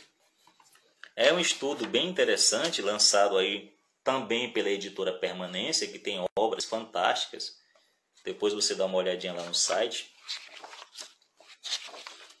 Uh, na, na, introdução do livro, o livro, é, As Grandes Heresias, como o nome já sugere, é uma explicação histórica né, do que foram é, as, os grandes males que acometeram a igreja ah, durante a história. Claro que ele não vai tratar de todas as heresias, mas das maiores, das mais perigosas. A primeira é a heresia ariana, Depois ele vai falar sobre a heresia de Maomé. É, muita gente acaba achando que o islamismo é uma outra coisa. Mas não, o islamismo é uma heresia, com a diferença de que é uma heresia que tem a particularidade, a peculiaridade de ter surgido fora da igreja e não dentro. Mas é uma heresia cristã sim, e vocês vão entender por quê. Ah, o albigense, né, os albigenses, o ataque albigense vai ser comentado também no livro. A reforma protestante, e por último, o que ele chama de heresia moderna, que hoje nós poderíamos chamar de modernismo. É, esses pontos são colocados pelo Belloc. Aqui na página 14, vamos logo para a página 14, onde ele vai dar uma definição de heresia. Ele diz o seguinte, prestem atenção. Devemos começar sempre pela definição. Vocês percebem que todos os estudos, né, o do Jamie Balmes que eu estou lendo, é, todos os outros estudos, o do Chesterton, esse aqui do, do Belloc, todos começam definindo, demilitando o tema. Se você é um estudioso do assunto, você tem que definir, primeira coisa. É a primeira coisa a se fazer. Quid est, o que, o que é, certo? E o, Be o Belloc diz o seguinte: heresia, página 14, é o deslocamento de um esquema completo e autossuficiente por meio da introdução de uma negação de uma das suas partes essenciais. É isso, uma definição sumária. É o deslocamento de um esquema completo e autossuficiente, um esquema que funciona sem nada de fora, entendeu? Uma engrenagem certinha, bem montada, está ali girando todas as suas partes em concordância entre si, fazendo a coisa funcionar, certo? São partes de, ele vai dizer aqui, de uma concepção ou unidade, tal que, se você modifica uma única parte, todo o esquema é modificado. Esse é o problema da heresia. Se você retira um dos pontos, porque eles conversam entre si, eles estão em ligação um com o outro. Para se ter um exemplo claro disso, quando você nega, por exemplo, algum dogma mariano, você acaba negando e atacando algum dogma é, concernente ao nosso Senhor Jesus Cristo. Porque se você ataca um dos pontos da heresia, uma das engrenagens, você acaba atacando as outras partes do sistema que eles estão em unidade entre si. Por exemplo, se você nega o dogma da Theotokos, né, a mãe, da mãe de Deus, da maternidade divina. Se você diz a maternidade divina é um dogma, viu? Para você que é católico, Maria é mãe de Deus, é um dogma, certo? Quando você ataca o dogma e você diz não, Maria não é mãe de Deus, ela é mãe de Jesus. Beleza. É, é uma falácia, é um falso argumento, um argumento de mentirinha. Parece fazer sentido, mas não faz. Por quê? Maria é mãe de Deus Pai? Não, é mãe do Verbo encarnado, Deus Filho, certo? Só que Jesus, ao se encarnar no seio da Virgem Maria e se fazer homem, ele deixou de ser Deus? Não, ele continua sendo Deus, o Deus encarnado, não é isso? Logo, se você diz que Maria não é mãe de Deus, você está dizendo que Jesus, seu filho, não é Deus. Viu a merda que dá? Então, muito cuidado. Quando se ataca uma verdade de fé, você ataca as outras, certo? Então, continuando. Heresia significa, diz o Belloc, heresia significa, então, distorcer um sistema por meio de uma omissão, escolhendo-se uma parte da estrutura, o que implica que o esquema é desfigurado pela retirada de uma de suas partes, negando-se uma parte dele, quer deixando-o vazio sem preenchimento, quer preenchendo-o com alguma outra afirmação. Ou seja, imagine que você tenha um quebra-cabeças montadinho, montado, não falta uma peça. Você tem um quebra-cabeças montado. Alguém retira uma peça você desfigura todo o desenho, não é isso? Agora imagine que alguém substitua aquela peça por outra. E, aquela, e, a, e a peça nova não faz parte daquele quebra-cabeça. É uma peça de outro desenho. Ainda está desfigurado o sistema. Então isso é heresia. Você tem todo um sistema de doutrinas e você decide escolher qual você quer aceitar e qual você quer negar. Ou você quer enxertar alguma coisa estranha que venha de fora dentro desse sistema. você está cometendo uma heresia, não é isso? Então, houve, antes da reforma protestante, um sistema bem coeso, que inclusive existe até hoje. Um sistema bem coeso, um corpo doutrinário fechado, unificado, né, que funciona. Depois da reforma protestante, esse corpo ele foi mutilado, certo? Por isso não há razão nenhuma de comemorar a reforma protestante. É uma desgraça. O que aconteceu foi uma lástima na história da igreja, a divisão da cristandade que estava bem unificada, certo? Então o que, que o protestante faz? Ele pega as verdades de fé da igreja católica ele decide aquelas que ele vai crer, que ele julga que são divinamente inspiradas, que são verdadeiras, e ele decide jogar outras fora, no lixo, porque ele diz que é heresia, ele diz que é paganismo, ele diz que é conhecimento humano. Então ele está se encaixando perfeitamente na definição que o Belloc dá para um herege. Certo? Isso é heresia. Muito bem. Dito isto, vamos continuar com o Balmes.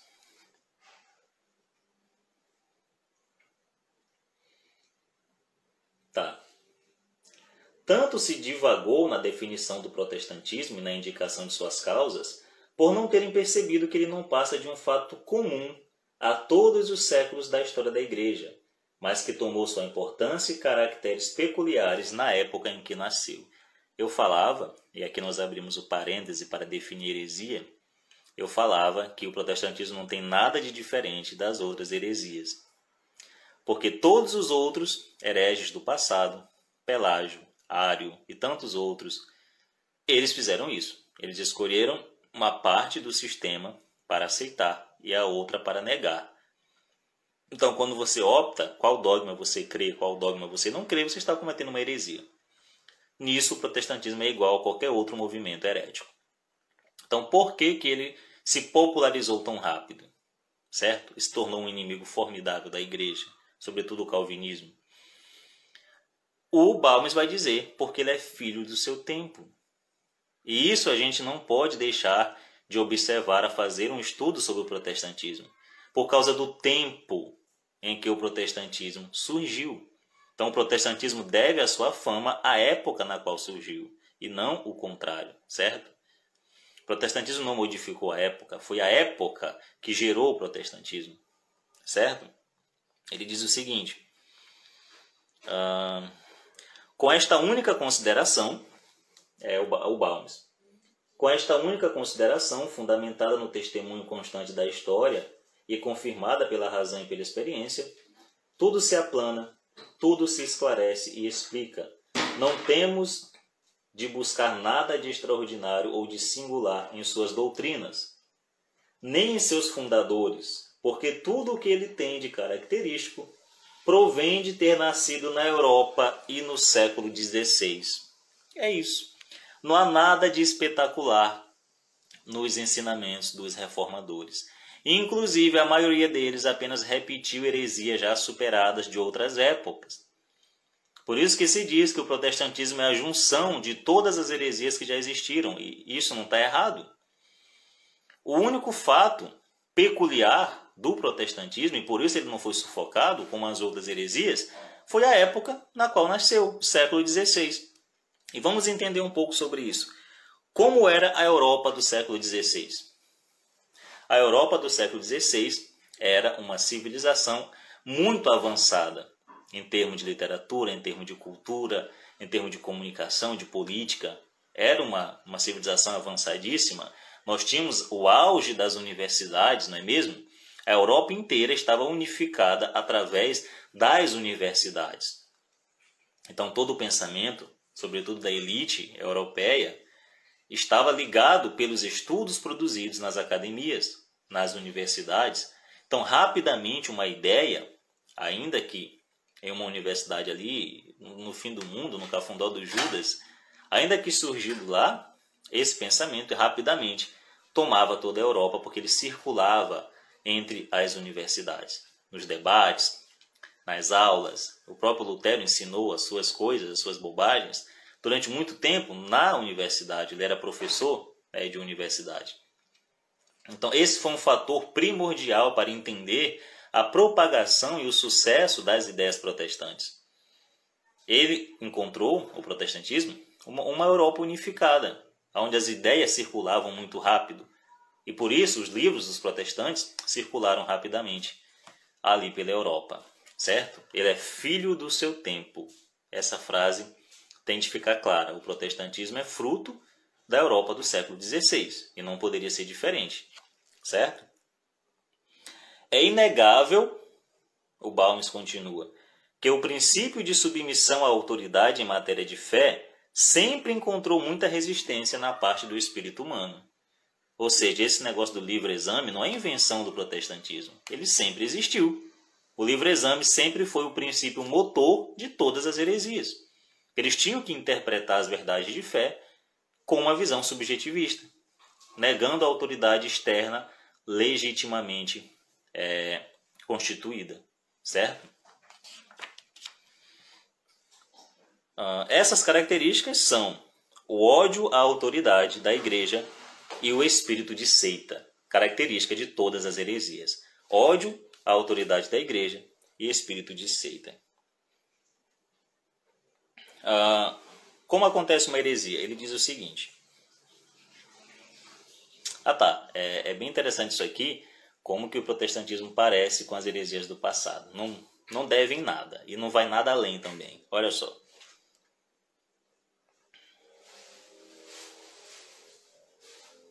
Em vez de Lutero, em vez de Lutero,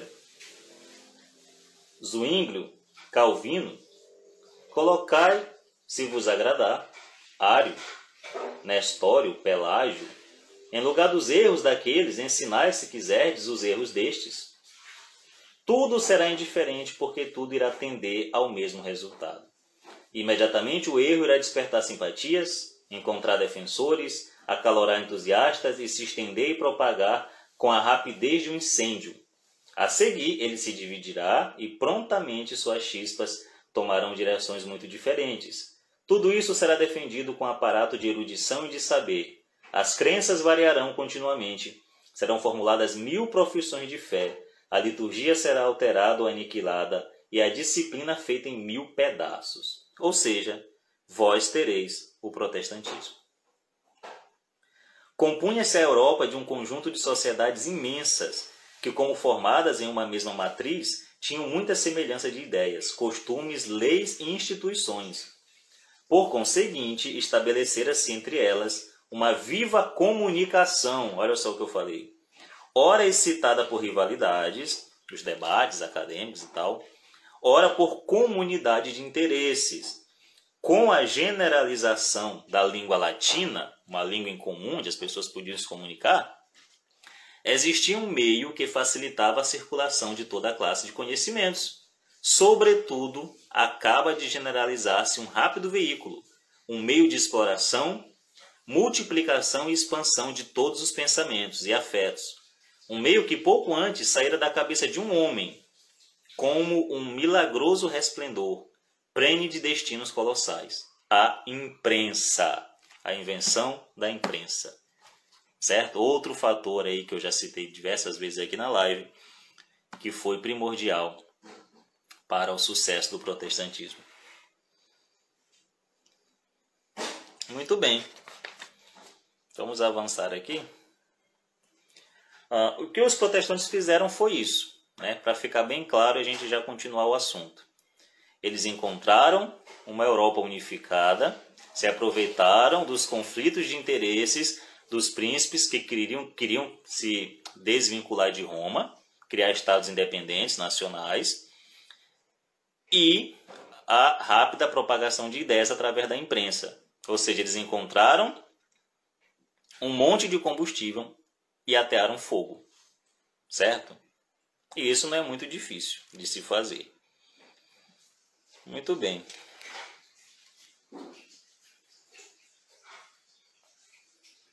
Vamos ver aqui. Tá, e assim como é, a Europa estava avançada em vários pontos, né? E tinha muita coisa boa, é, nós devemos falar novamente, tocar nesse assunto, é, havia muita corrupção dos costumes também. Só que isso não era culpa da igreja. Esse foi o erro primordial dos reformadores, né? os assim chamados reformadores. Que era necessária uma reforma, isso está muito claro. Nenhum Papa escondeu isso, o Concílio de Trento afirmou isso. Né? Nós tivemos muitos santos desse período, como a própria Santa Teresa d'Ávila. A reforma era necessária, era urgente. Só que o que os reformadores fizeram não foi uma reforma, foi uma revolução. Quando você reforma sua casa, é, você derruba uma parede ou outra, no máximo, é, ou você faz um puxadinho aqui, não é isso? Você pinta as paredes, você repara alguma coisa ou outra que está quebrada, você arruma o telhado. Isso é uma reforma. Se você, para reformar sua casa, destruir as bases, o alicerce, você não está reformando, você está construindo outra coisa. Você vai derrubar todo o edifício e vai construir outra coisa. Certo? Então nós podemos dizer que o que os reformadores fizeram foi outra coisa. Eles não reformaram o cristianismo, eles solaparam as bases do cristianismo e criaram uma outra coisa, uma outra religião que não é religião cristã. Certo? É exatamente isso que acontece. Até hoje, inclusive. Muito bem. A autoridade mesma, ela não pode ser atacada. Por exemplo, quando você quer uma mudança política. Se você busca uma mudança política, uma reforma política, você mantém a autoridade certo? Você ataca a pessoa que usurpou a autoridade, que está ocupando indevidamente aquele cargo, seja o rei, seja o presidente, o governador. Não é isso? É isso que nos ensina a Santa Igreja. Uma vez que você ataca a própria ideia de autoridade, você está atacando Deus, de onde vem a autoridade. A autoridade. Toda e qualquer autoridade ela tem sua fonte em Deus. Não é isso? Na autoridade divina. Não é isso? O povo, ele não concede autoridade a ninguém. Ele decide quem vai exercer a autoridade, é diferente, mas a autoridade mesma não vem do povo. Isso está muito claro na Bíblia e no escrito dos doutores da igreja, não vamos prolongar sobre isso. Mas se você derruba a própria ideia mesma de autoridade, e você muda todos os conceitos estabelecidos do que é a política, o que você está fazendo não é uma reforma, é uma revolução. Foi isso, por exemplo, é, o que fizeram os revolucionários da Revolução Francesa. Eles inverteram toda a ordem da sociedade. Foi isso que fizeram os comunistas, né, os bolcheviques na Revolução Comunista, certo? E foi isso que fizeram os protestantes, não politicamente, mas de forma religiosa, certo? No, no âmbito religioso. Não se contentando em atacar os erros pessoais, do, do, os possíveis erros pessoais dos papas, dos bispos, né, do, dos membros do clero, eles atacaram a própria existência do clero, a própria existência do magistério infalível da igreja, a própria ordem eclesiástica, a autoridade do Papa, inclusive. Por isso não foi uma reforma, foi uma revolução. Certo? Então, nunca foi fruto da igreja os maus costumes, os erros, os abusos, e sim fruto dos seus membros. Tá, mas qual é a diferença? Bom, eu estou falando com vocês usando a minha boca, a minha língua. Mas a minha língua não sou eu, ela é parte de mim. Assim como o clero não é a igreja, mas é parte da igreja.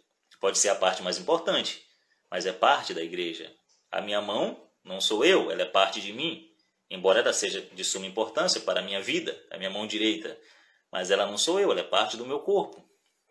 Certo? O clero é parte da igreja, mas não a igreja. Então nós podemos dizer que há pecados na igreja, óbvio, mas nunca pecados da igreja, porque a igreja, como corpo místico de Cristo, ela é santa, certo? E o Jamie Balmes fala o seguinte sobre isso. Quem tinha culpa pela introdução de tamanhas desordens? Era a corte de Roma? Eram os bispos? Creio que só deve atribuir a calamidade dos tempos. Para um homem sensato, bastará recordar que na Europa haviam se consumado os seguintes fatos. Tá, você quer fazer um estudo sério, sensato, é, não apaixonado é, pela um estudo da reforma, certo? Do período daquela época, muito bem. Vamos ver os fatos que antecederam aquele período. Por que, que havia corrupção dos costumes? Vamos lá. Não tem nada a ver com a igreja, são as circunstâncias da época. Quais foram essas circunstâncias? Quais são esses fatos? Podemos citar alguns aqui, lendo o Jamie Bowles. Bastará recordar que na Europa haviam se consumado os seguintes fatos: a dissolução do velho e corrompido Império Romano. O Império Romano, corrompido, havia acabado de se dissolver. A, a irrupção, né, a irrupção, perdão, a irrupção e inundação dos bárbaros do norte. Nós tivemos a invasão bárbara, certo? Trazendo todos os seus costumes anticristãos, certo? Para cá. Se você quiser um estudo sobre isso, leia o livro A Criação do Ocidente, é, do Christopher Dawson, e todos os estudos que o Dawson fez né, sobre o Ocidente. Leia esse livro. Então, o Belloc ele vai dizer que não houve tanto uma invasão bárbara, mas uma infiltração bárbara. Os bárbaros foram infiltrados na nossa civilização. Mas, enfim, é um fato que não pode passar despercebido para falar da corrupção do período. O que mais? A flutuação e as guerras desde entre si e com os demais povos pelo espaço de longos séculos. A Europa guerreando entre si durante longos séculos. O estabelecimento e o predomínio do feudalismo, com todos os seus inconvenientes e males, com todas as suas turbulências e desastres. Depois, a invasão dos sarracenos, não podemos esquecer disso, e a sua ocupação de uma parte considerável da Europa a ignorância, a corrupção, o relaxamento da disciplina não deviam ser o resultado natural, necessário de tantos transtornos? Pô, com tanta coisa de ruim acontecendo na Europa, invasão bárbara, feudalismo, invasão dos sarracenos, guerras e mais guerras, solução do Império Romano, saca? Tivemos peste negra. Com tudo isso acontecendo, é, será que o resultado natural não seria a corrupção dos costumes? O que, que isso tem a ver com a igreja? O que, que a doutrina católica tem a ver com isso? Certo? Você pode atacar as pessoas, que são os agentes da corrupção. Mas quando você ataca a instituição, igreja, que era o único farol de luz e de verdade naquele mundo conturbado, você está errando o alvo, meu amigo. Eu sinto muito. Certo? Você está cometendo pensamento metonímico, julgando a parte pelo todo, certo? E olha só. A sociedade eclesiástica podia ressentir-se menos profundamente dessa dissolução, desse aniquilamento da sociedade civil? Teria como a, a sociedade eclesiástica continuar intacta diante de tanta corrupção da própria sociedade civil? É impossível. Podia não participar dos males desse horroroso caos em que se achava envolvida a Europa? Faltou alguma vez, mesmo assim, na igreja, o espírito, o desejo, o anelo da reforma dos abusos? Pode-se demonstrar que não. Como não? A igreja se reuniu alguma vez? Tal? Sim, ele vai continuar. Falo da incessante reunião de concílios, em que se reprovavam e condenavam os abusos, e inculcava-se a santidade dos costumes e a observância da disciplina. É isso. Muito bem. Eu acho que já ficou muito claro sobre isso, né? Assim como a reforma protestante era filha do seu tempo, surgiu por causa da época em que surgiu, se tornou popular, se tornou poderosa, a corrupção dos tempos também era fruto daquela época. Os acontecimentos daquele período não tinha nada a ver com a igreja. Não julguemos os homens, ele continua. Não julguemos os homens fora de seu tempo e lugar. Não pretendamos que tudo se ajuste aos tipos mesquinhos que forjamos em nossa imaginação. Os séculos giram em imensa órbita e a variedade de circunstâncias produz situações tão estranhas e complicadas que mal chegamos a concebê-las. É isso. Destas palavras se refere que o ilustre bispo de Meaux encontrava uma das principais causas do protestantismo. No fato de não se ter feito a tempo uma reforma legítima. Ou seja, talvez o protestantismo é, só vingou, além de todos esses fatores citados, pelo fato de que por incompetência ou por qualquer outro motivo, não se fez a tempo uma reforma legítima. Então eles vieram e fizeram uma reforma fake, uma reforma falsa. Muito bem. Vamos continuar para a gente concluir.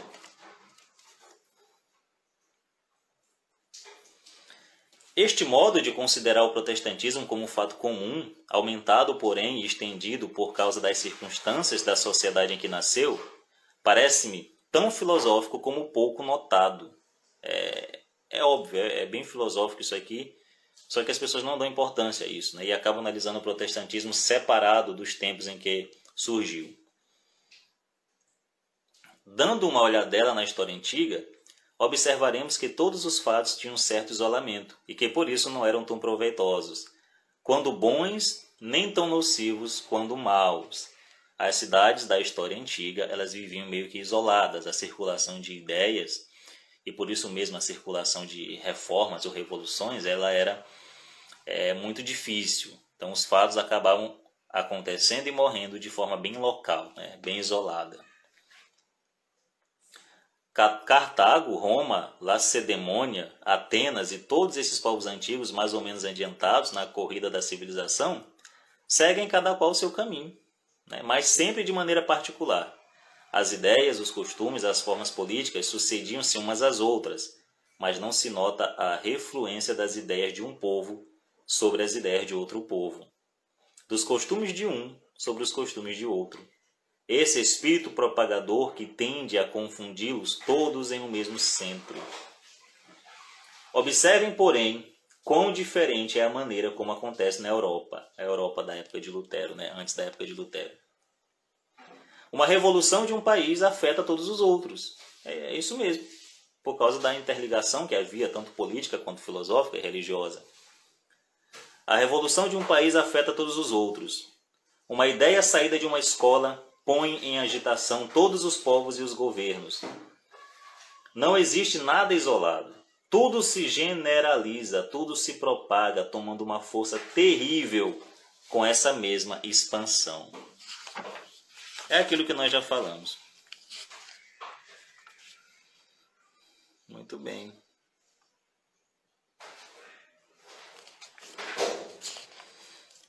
Então é isso. Aí você pode dizer o seguinte: ah, mas Lutero ele não queria é, atacar a doutrina da igreja.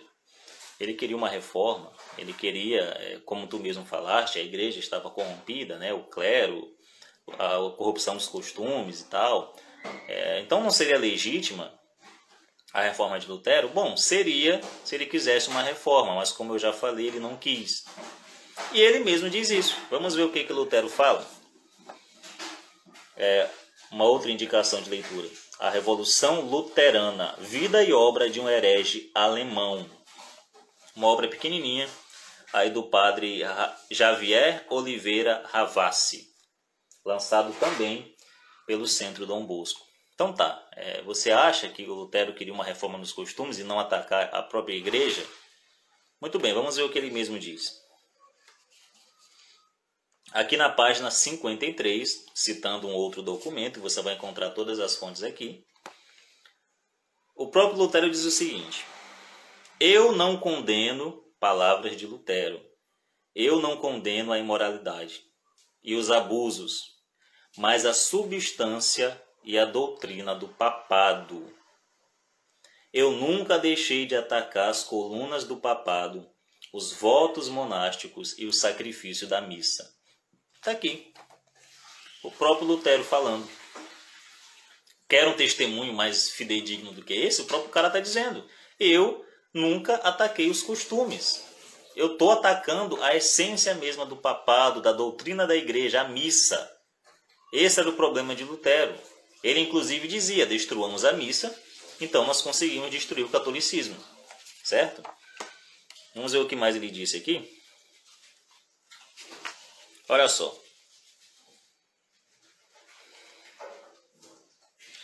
A pregação do Lutero contra a vida religiosa e o sacerdócio era constante, o tempo todo, da forma mais desbocada possível, ele falava sobre isso.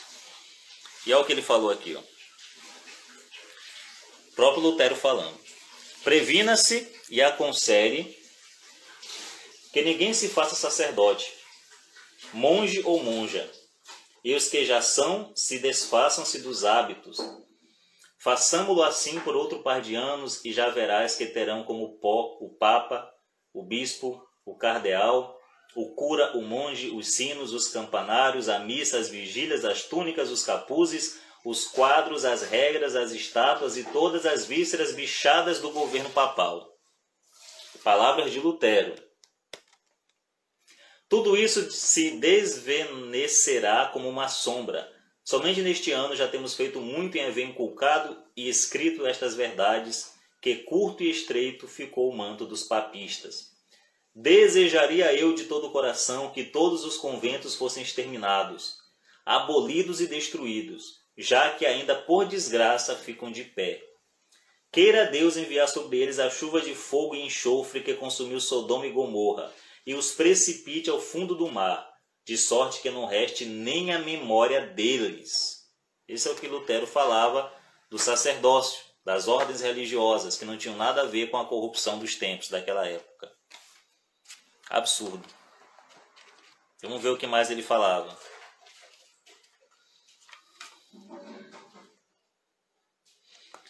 Olha só, aqui nós temos, eu até marquei aqui, é, uma confissão de Lutero sobre o estado calamitoso da Alemanha protestante.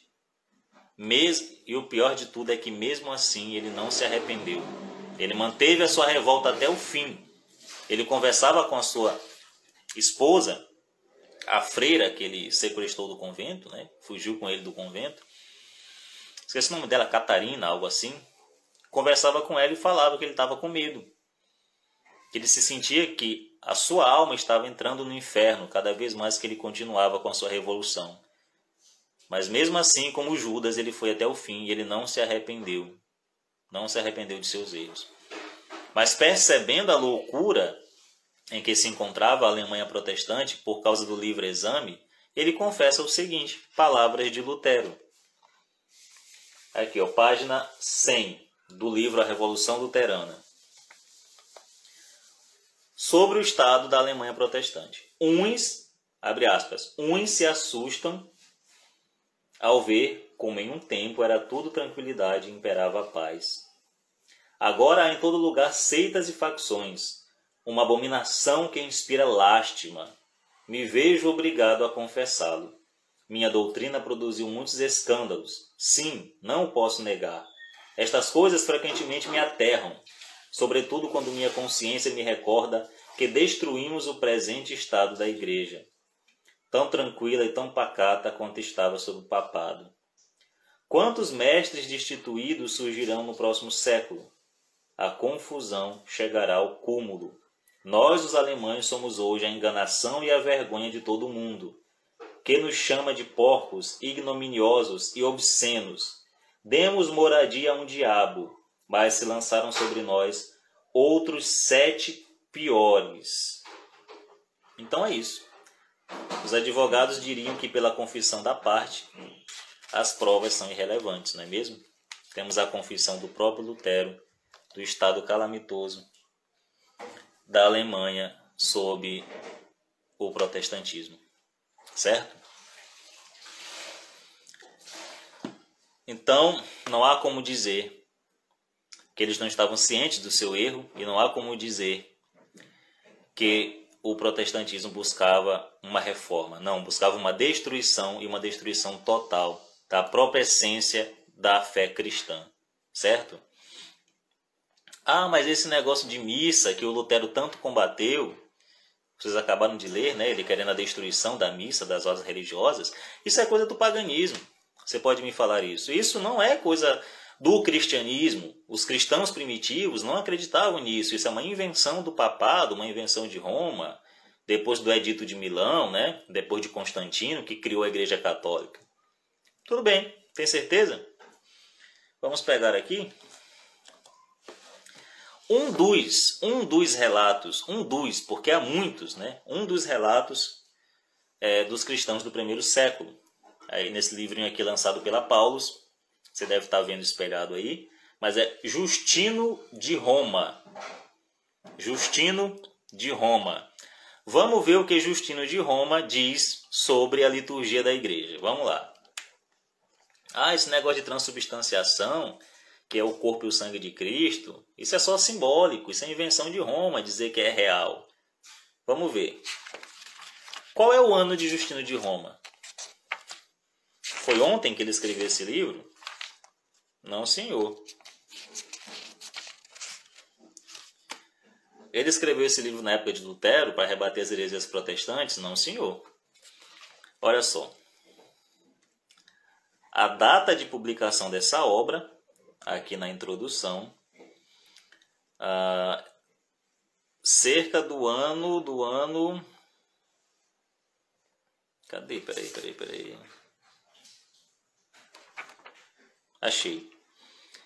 Entre, entre 147 e 161, primeiro século do cristianismo, primeiro século da era cristã, entre o ano de 147 e o ano de 161, certo? Esse foi o ano onde essa obra ela foi escrita. O ano de nascimento do autor, Justino de Roma, é situada por volta do ano 100 depois de Cristo. Ano 100 depois de Cristo. Foi o período do Justino de Roma, certo? Que nos deixou alguns relatos sobre como é, era a fé dos nossos pais, dos primeiros cristãos. Muito se fala de um retorno à fé primitiva, não é isso?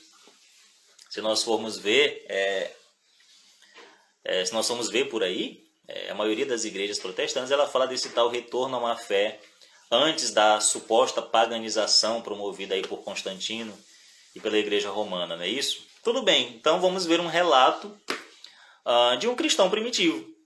Não tem forma mais adequada para fazer um rastreio histórico do que ver o relato das testemunhas da época. Esse é um só, Justino de Roma, nascido aí no ano 100 da era cristã, 100 depois de Cristo, primeiro século do cristianismo. E ele diz o seguinte, respondendo aos ataques da, da, contra o cristianismo lá em Roma. Ele diz o seguinte aqui na, na página página 81. Certo, página 81. Olha só, olha a descrição que ele dá. Justino de Roma. De nossa parte, depois que assim foi lavado aquele que creu e aderiu a nós, ele está falando do batismo, né? Nós o levamos aos que se chamam irmãos, no lugar em que estão reunidos, a fim de elevar fervorosamente orações em comum por nós mesmos, por aquele que acaba de ser iluminado e por todos os outros espalhados pelo mundo inteiro suplicando que nos conceda, já que conhecemos a verdade, ser encontrados por nossas obras como homens de boa conduta e observantes do que nos mandaram, e assim consigamos a salvação eterna. Aí você pode falar, tá, mas isso aí parece também com uma reunião protestante, né? Você batiza a pessoa, reúne ele com os outros irmãos para orar por ele e por todo mundo. Tudo bem, vamos continuar. Terminadas as orações, nos damos mutualmente o ósculo da paz. Depois, aquele que preside aos irmãos é oferecido pão e uma vasilha com água e vinho. Pegando-os, ele louva e glorifica ao Pai do universo através do nome de seu Filho e do Espírito Santo e pronuncia uma longa ação de graças por ter nos concedido esses dons que dele provêm. Quando o presidente termina as orações e a ação de graças, todo o povo presente aclama dizendo Amém. Amém, em hebraico, significa assim seja. E depois que o presidente deu ação de graças e todo o povo aclamou, os que entre nós se chamam ministros ou diáconos dão a cada um dos presentes parte do pão, do vinho e da água sobre os quais se pronunciou a ação de graça e os levam aos ausentes. Aqui ele está falando sobre a Santa Eucaristia, sobre a comunhão, certo? O protestante ainda não convencido pode dizer, não, mas isso aí é a Santa Ceia. Isso acontece também na nossa igreja. A gente divide lá o pão, é o suco de uva, embora aqui esteja dizendo vinho. E aí, beleza, dá para as pessoas comungarem, né? Tudo bem, vamos continuar. Este alimento se chama entre nós Eucaristia. Justino de Roma, ano 100 da era cristã. É um cristão da igreja primitiva, como vocês chamam. Este alimento se chama entre nós Eucaristia, da qual ninguém pode participar a não ser que creia serem verdadeiros nossos ensinamentos e se lavou no banho que traz a remissão dos pecados e a regeneração e vive conforme o que Cristo nos ensinou. O que, que ele está dizendo aqui? Você não pode comungar se você estiver em pecado mortal e se você não for batizado, porque é o batismo que retira o pecado original. É isso que ele está falando aqui. Ele está falando que o que a pessoa tem que ser lavada no banho, que traz a remissão dos pecados. Não é só um símbolo, o batismo traz a remissão dos pecados. Justino de Roma, século 100 da era cristã. Continuando. De fato, ah, não tomamos essas coisas como pão comum ou bebida ordinária mas da maneira como Jesus Cristo, nosso Salvador, feito carne por força do Verbo de Deus, teve carne e sangue por nossa salvação. Assim nos ensinou que, por virtude da oração ao Verbo que procede de Deus, o alimento sobre o qual foi dita a ação de graças, alimento com o qual, por transformação, se nutre nosso sangue e nossa carne, é a carne e o sangue daquele mesmo Jesus encarnado. Quer que eu repita? É a carne e o sangue daquele mesmo Jesus encarnado. Foi isso que os apóstolos, nas memórias por eles escritas, que se chamam Evangelhos, nos transmitiram, que assim foi mandado a eles, quando Jesus, tomando o pão e dando graças, disse: Fazer isto em memória de mim, este é o meu corpo. E igualmente, tomando o cálice e dando graças, disse: Este é o meu sangue, e só participou isso a eles. Muito bem. Então está aqui, repetindo o trecho. Ah, de fato, não tomamos essas coisas como pão comum e bebida ordinária, mas é a carne e o sangue daquele mesmo Jesus encarnado. Está aqui.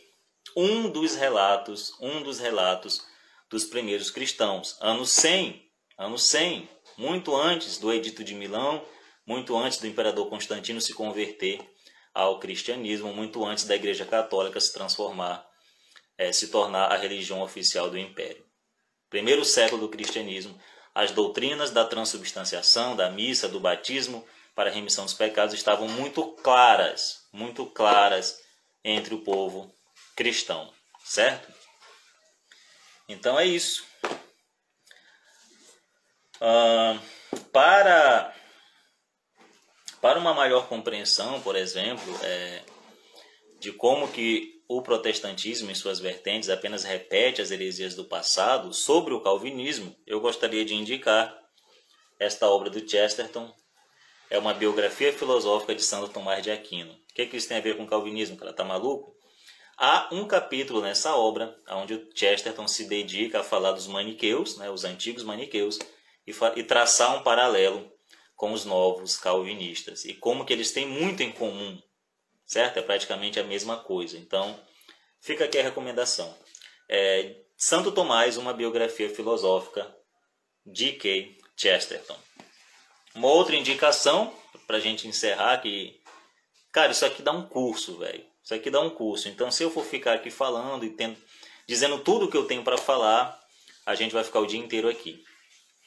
Ah, talvez eu volte a esse assunto, né? Mas vamos, vamos encerrar aqui primeiro. Tá, uma outra obra muito interessante sobre a corrupção dos costumes. Não é uma coisa nova, é uma coisa antiga. Né? Existiu pela infiltração bárbara lá na época lá da na época antiga, né? Na época das invasões bárbaras. E existe hoje também. Então você que está entrando na Igreja Católica, que quer conhecer a Igreja, se depara com maus padres, com padres ensinando heresias, ideologias, não se preocupe, eles não são a igreja, certo? Busque a igreja, busque a vida dos santos. A história dos santos é a história da igreja. Compre o catecismo, leia a vida dos santos para você ver o que, que é a verdadeira igreja católica. Para você ver como essa é uma técnica nova, é, perdão, como não é uma técnica nova e que isso tenta macular a imagem da igreja católica, leia o livro do Michael Rose, Adeus, Homens de Deus. Michael S. Rose. É um estudo de como corromperam a Igreja Católica nos Estados Unidos por meio da infiltração de seminaristas homossexuais, né, que iriam subir na escala, se tornando padres, bispos, reitores de seminários e disseminar as ideologias gaysistas com o fim de destruir, de solapar a Santa Igreja né, por dentro, uma estratégia da KGB, certo? da rede de espionagens comunista. Adeus, homens de Deus. Michael S. Rose. Uh, um outro livro, Cabal, sobre o primado de Pedro, é um livro apologético que refuta todas as acusações protestantes, que são sempre as mesmas, né? sempre uma repetição ad nauseam. Eu recomendo que você leia o estudo do padre Leonel Franca, A Igreja, a Reforma e a Civilização. Certo? Essa edição também é da campanha Voltem para Casas do Centro Dom Bosco, edição capa dura, mas você encontra por aí em outras edições e encontra facilmente em PDF também. A Igreja, a Reforma e a Civilização, aí do nosso queridíssimo padre Leonel Franca. Esse aqui foi o livro que me converteu a, ao catolicismo. Eu já estava no estudo de dois anos, em uma crise de fé terrível. Quando eu li essa obra aqui, cara, não teve mais dúvidas. Ou eu me tornaria católico ou eu iria estar traindo a minha consciência. Certo? Dizendo que 2 mais 2 é 5. Muito bem. Ah, deixa eu ver se há mais alguma obra para, para indicação.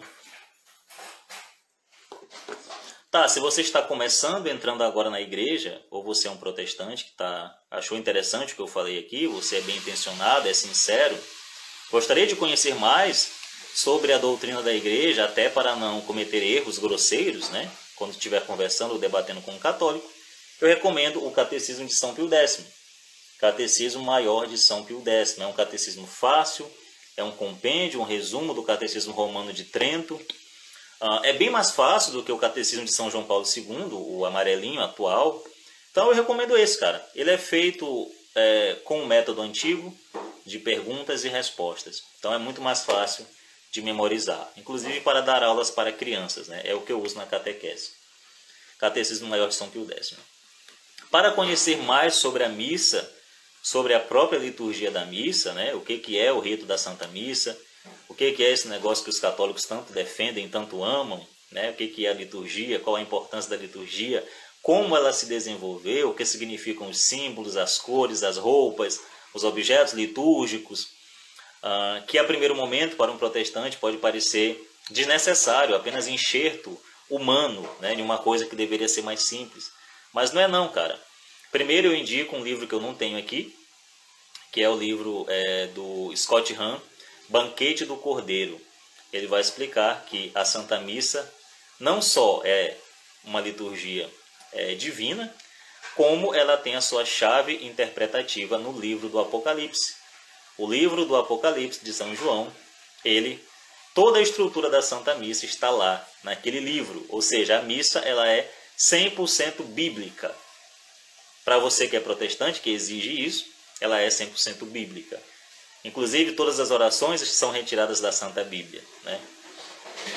Ah, e o segundo livro sobre o assunto é esse livro aqui, Tesouro da Tradição, Guia da Missa Tridentina, Aqui tem tudo, inclusive com gravuras, né? Para que você compreenda o que, o que é a Santa Missa, como ela se desenvolveu. Tem o calendário litúrgico, as cores da, da Santa Igreja, o significado das cores, os gestos que são feitos. Olha só. Tudo, tudo, tudo. Tanto para você que quer conhecer o catolicismo, quanto para você que já é católico quer conhecer um pouco mais esse tesouro é, belíssimo que o Senhor nos deixou aqui, que é a sua Santa Liturgia. É indispensável, certo? O que é um sacerdote? O que é o sacrifício de Cristo? os, as quatro finalidades, as quatro finalidades da Santa Missa, tá tudo aqui, cara. Tesouro da tradição, certo? Talvez eu grave um vídeo só sobre esse livro. Claro que tem muito mais coisas é, para indicar, mas em suma esse, é isso aqui mesmo. Eu acho que o bate-papo foi bem legal, eu gostei bastante. É, há muito tempo eu queria fazer um vídeo é, sobre, sobre essa obra do, do James Balmes, que é a nossa principal recomendação, né? É o protestantismo comparado com o catolicismo, certo? É um livro aqui de 900 páginas, quase mil páginas. É, eu li ele com muito gosto. Não foi uma leitura enfadonha, é uma leitura que é um assunto que me interessa bastante. Ah, e a linguagem que o Balmes usa é muito boa, né? Os raciocínios é, é, é muito interessante o percurso histórico, é, filosófico que ele faz. Então eu, eu tenho certeza que você vai gostar, uma leitura indispensável tanto para você que é católico quanto para você que é protestante, certo? Ah, então tá aqui, essa é a principal indicação. Ah, e é isso. Qualquer coisa me chamem aqui no direct. Eu sempre respondo suas dúvidas, suas perguntas. É, quiser bater um papo comigo, cara, fique à vontade, né? Não se acane, pode chamar aí. Eu peço que vocês divulguem este perfil, divulguem esta live é, com seu amigo protestante, divulgue com, com seus amigos católicos para que eles conheçam um pouco mais da história da reforma e, e da fé católica, dos fundamentos da nossa fé. É isso, agradeço a todo mundo que me acompanhou por aqui e até a próxima. Salve Maria Santíssima, viva Cristo Rei. Ave Maria, cheia de graça, o Senhor é convosco, bendita sois vós entre as mulheres, bendito é o fruto do vosso ventre, Jesus. Santa Maria, Mãe de Deus, rogai por nós pecadores, agora e na hora de nossa morte. Amém. Nossa Senhora do Carmo, rogai por nós. Em nome do Pai, do Filho e do Espírito Santo.